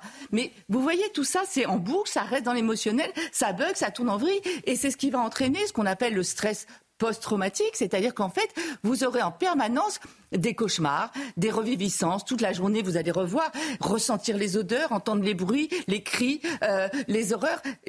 C'est terrible. Et ça en arrive à des, dépressions, à des comportements addictifs, à des suicides. Euh, donc c'est vraiment très douloureux. C'est-à-dire qu'en permanence, le truc tourne en vrille comme ça et remonte comme ça en étant hyper douloureux. Et donc l'idée, c'est d'arriver à fragmenter cette pièce jointe qui est trop lourde, on n'effacera pas le souvenir, on n'efface jamais les souvenirs. Mais l'idée, c'est d'arriver à avoir cette reviviscence quand on le désire, au moment où on le désire, comme vous, quand vous voulez vous rappeler de, votre accident, mais sans la douleur. Et quand vous le désirez, que ça ne vienne pas en mmh. permanence comme ça, euh, de manière euh, répétée, euh, vous vous perturbez. C'est un travail médical avec un psychiatre? Alors, ça peut être fait avec des psychiatres, avec des psychologues, on va les appeler des EMDRistes. je, je, vais vous rappeler ce que ça veut dire. En fait, l'idée, c'est d'arriver à désensibiliser le cerveau émotionnel, le souvenir, et à le remettre à sa place de ce que dans le cerveau rationnel. Donc voilà en quoi ça consiste et pourquoi et comment ça se passe en fait pendant votre que vous dormiez la nuit après l'accident euh, Votre, euh, vous savez, il y a une phase de sommeil paradoxal où on a les yeux comme ça qui bougent, etc. Et c'est pendant cette phase que se passe un peu le rangement des choses. Et donc on va essayer de reproduire, notamment avec le mouvement des yeux. Souvent, les EMDRistes agissent avec en vous faisant faire comme ça des mouvements des yeux, voire avec du tapping de manière bilatérale. Donc vous racontez votre souvenir, donc c'est souvent douloureux. Il faut vraiment que ce soit fait par un professionnel qui a l'habitude, qui est formé, euh, qui est certifié EMDR. Et là, vous allez comme ça avec lui travailler. Ça peut se faire en plusieurs séances. Et on a des résultats formidables. On sait que 25% des militaires euh, pratiquent le MDR. Hein, quand ils ont eu des scènes de guerre terribles, euh, ils pratiquent cette EMDR. Et maintenant, c'est élargi à d'autres indications pour revenir à des choses. Il n'y a pas de thermomètre de l'horreur, hein, mais enfin bon, peut aussi indiquer dans de l'anxiété, des dépressions, des phobies, euh, des troubles du comportement alimentaire. Voilà, on peut aussi l'utiliser dans d'autres indications, mais principalement pour les stress post-traumatiques. Merci Brigitte.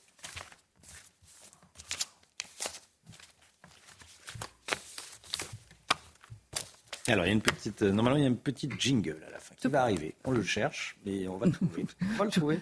il est mal rangé. il, est mal rangé. exactement. Mais c'est comme ça, c'est le direct, c'est pas grave. Hein, c'est parti. C'était votre programme avec XXL Maison, mobilier design et décoration. 9h 10, merci de votre confiance, merci de votre fidélité. On se retrouve lundi matin, évidemment, 5h55 pour une nouvelle matinale. Dans un instant, c'est l'heure des pros avec Pascal Pro et ses invités. Chana Lousteau, le docteur Mignot, Gauthier Lebret, Alexandra Blanc, général Clermont qui est avec nous. Et, le MIC euh, Guillot. Euh, le MIC Guillot, pas d'émission, pas d'heure des comptes. Et voilà, évidemment, la situation en Israël, la situation en Israël. On rappelle cette information euh, principale c'est que l'attaque militaire sur le nord de la bande de Gaza est imminente, nous a confirmé sur CNews et Europe 1 lors de la grande interview Raphaël Morave qui représente Israël en France. Restez bien avec nous sur, sur CNews.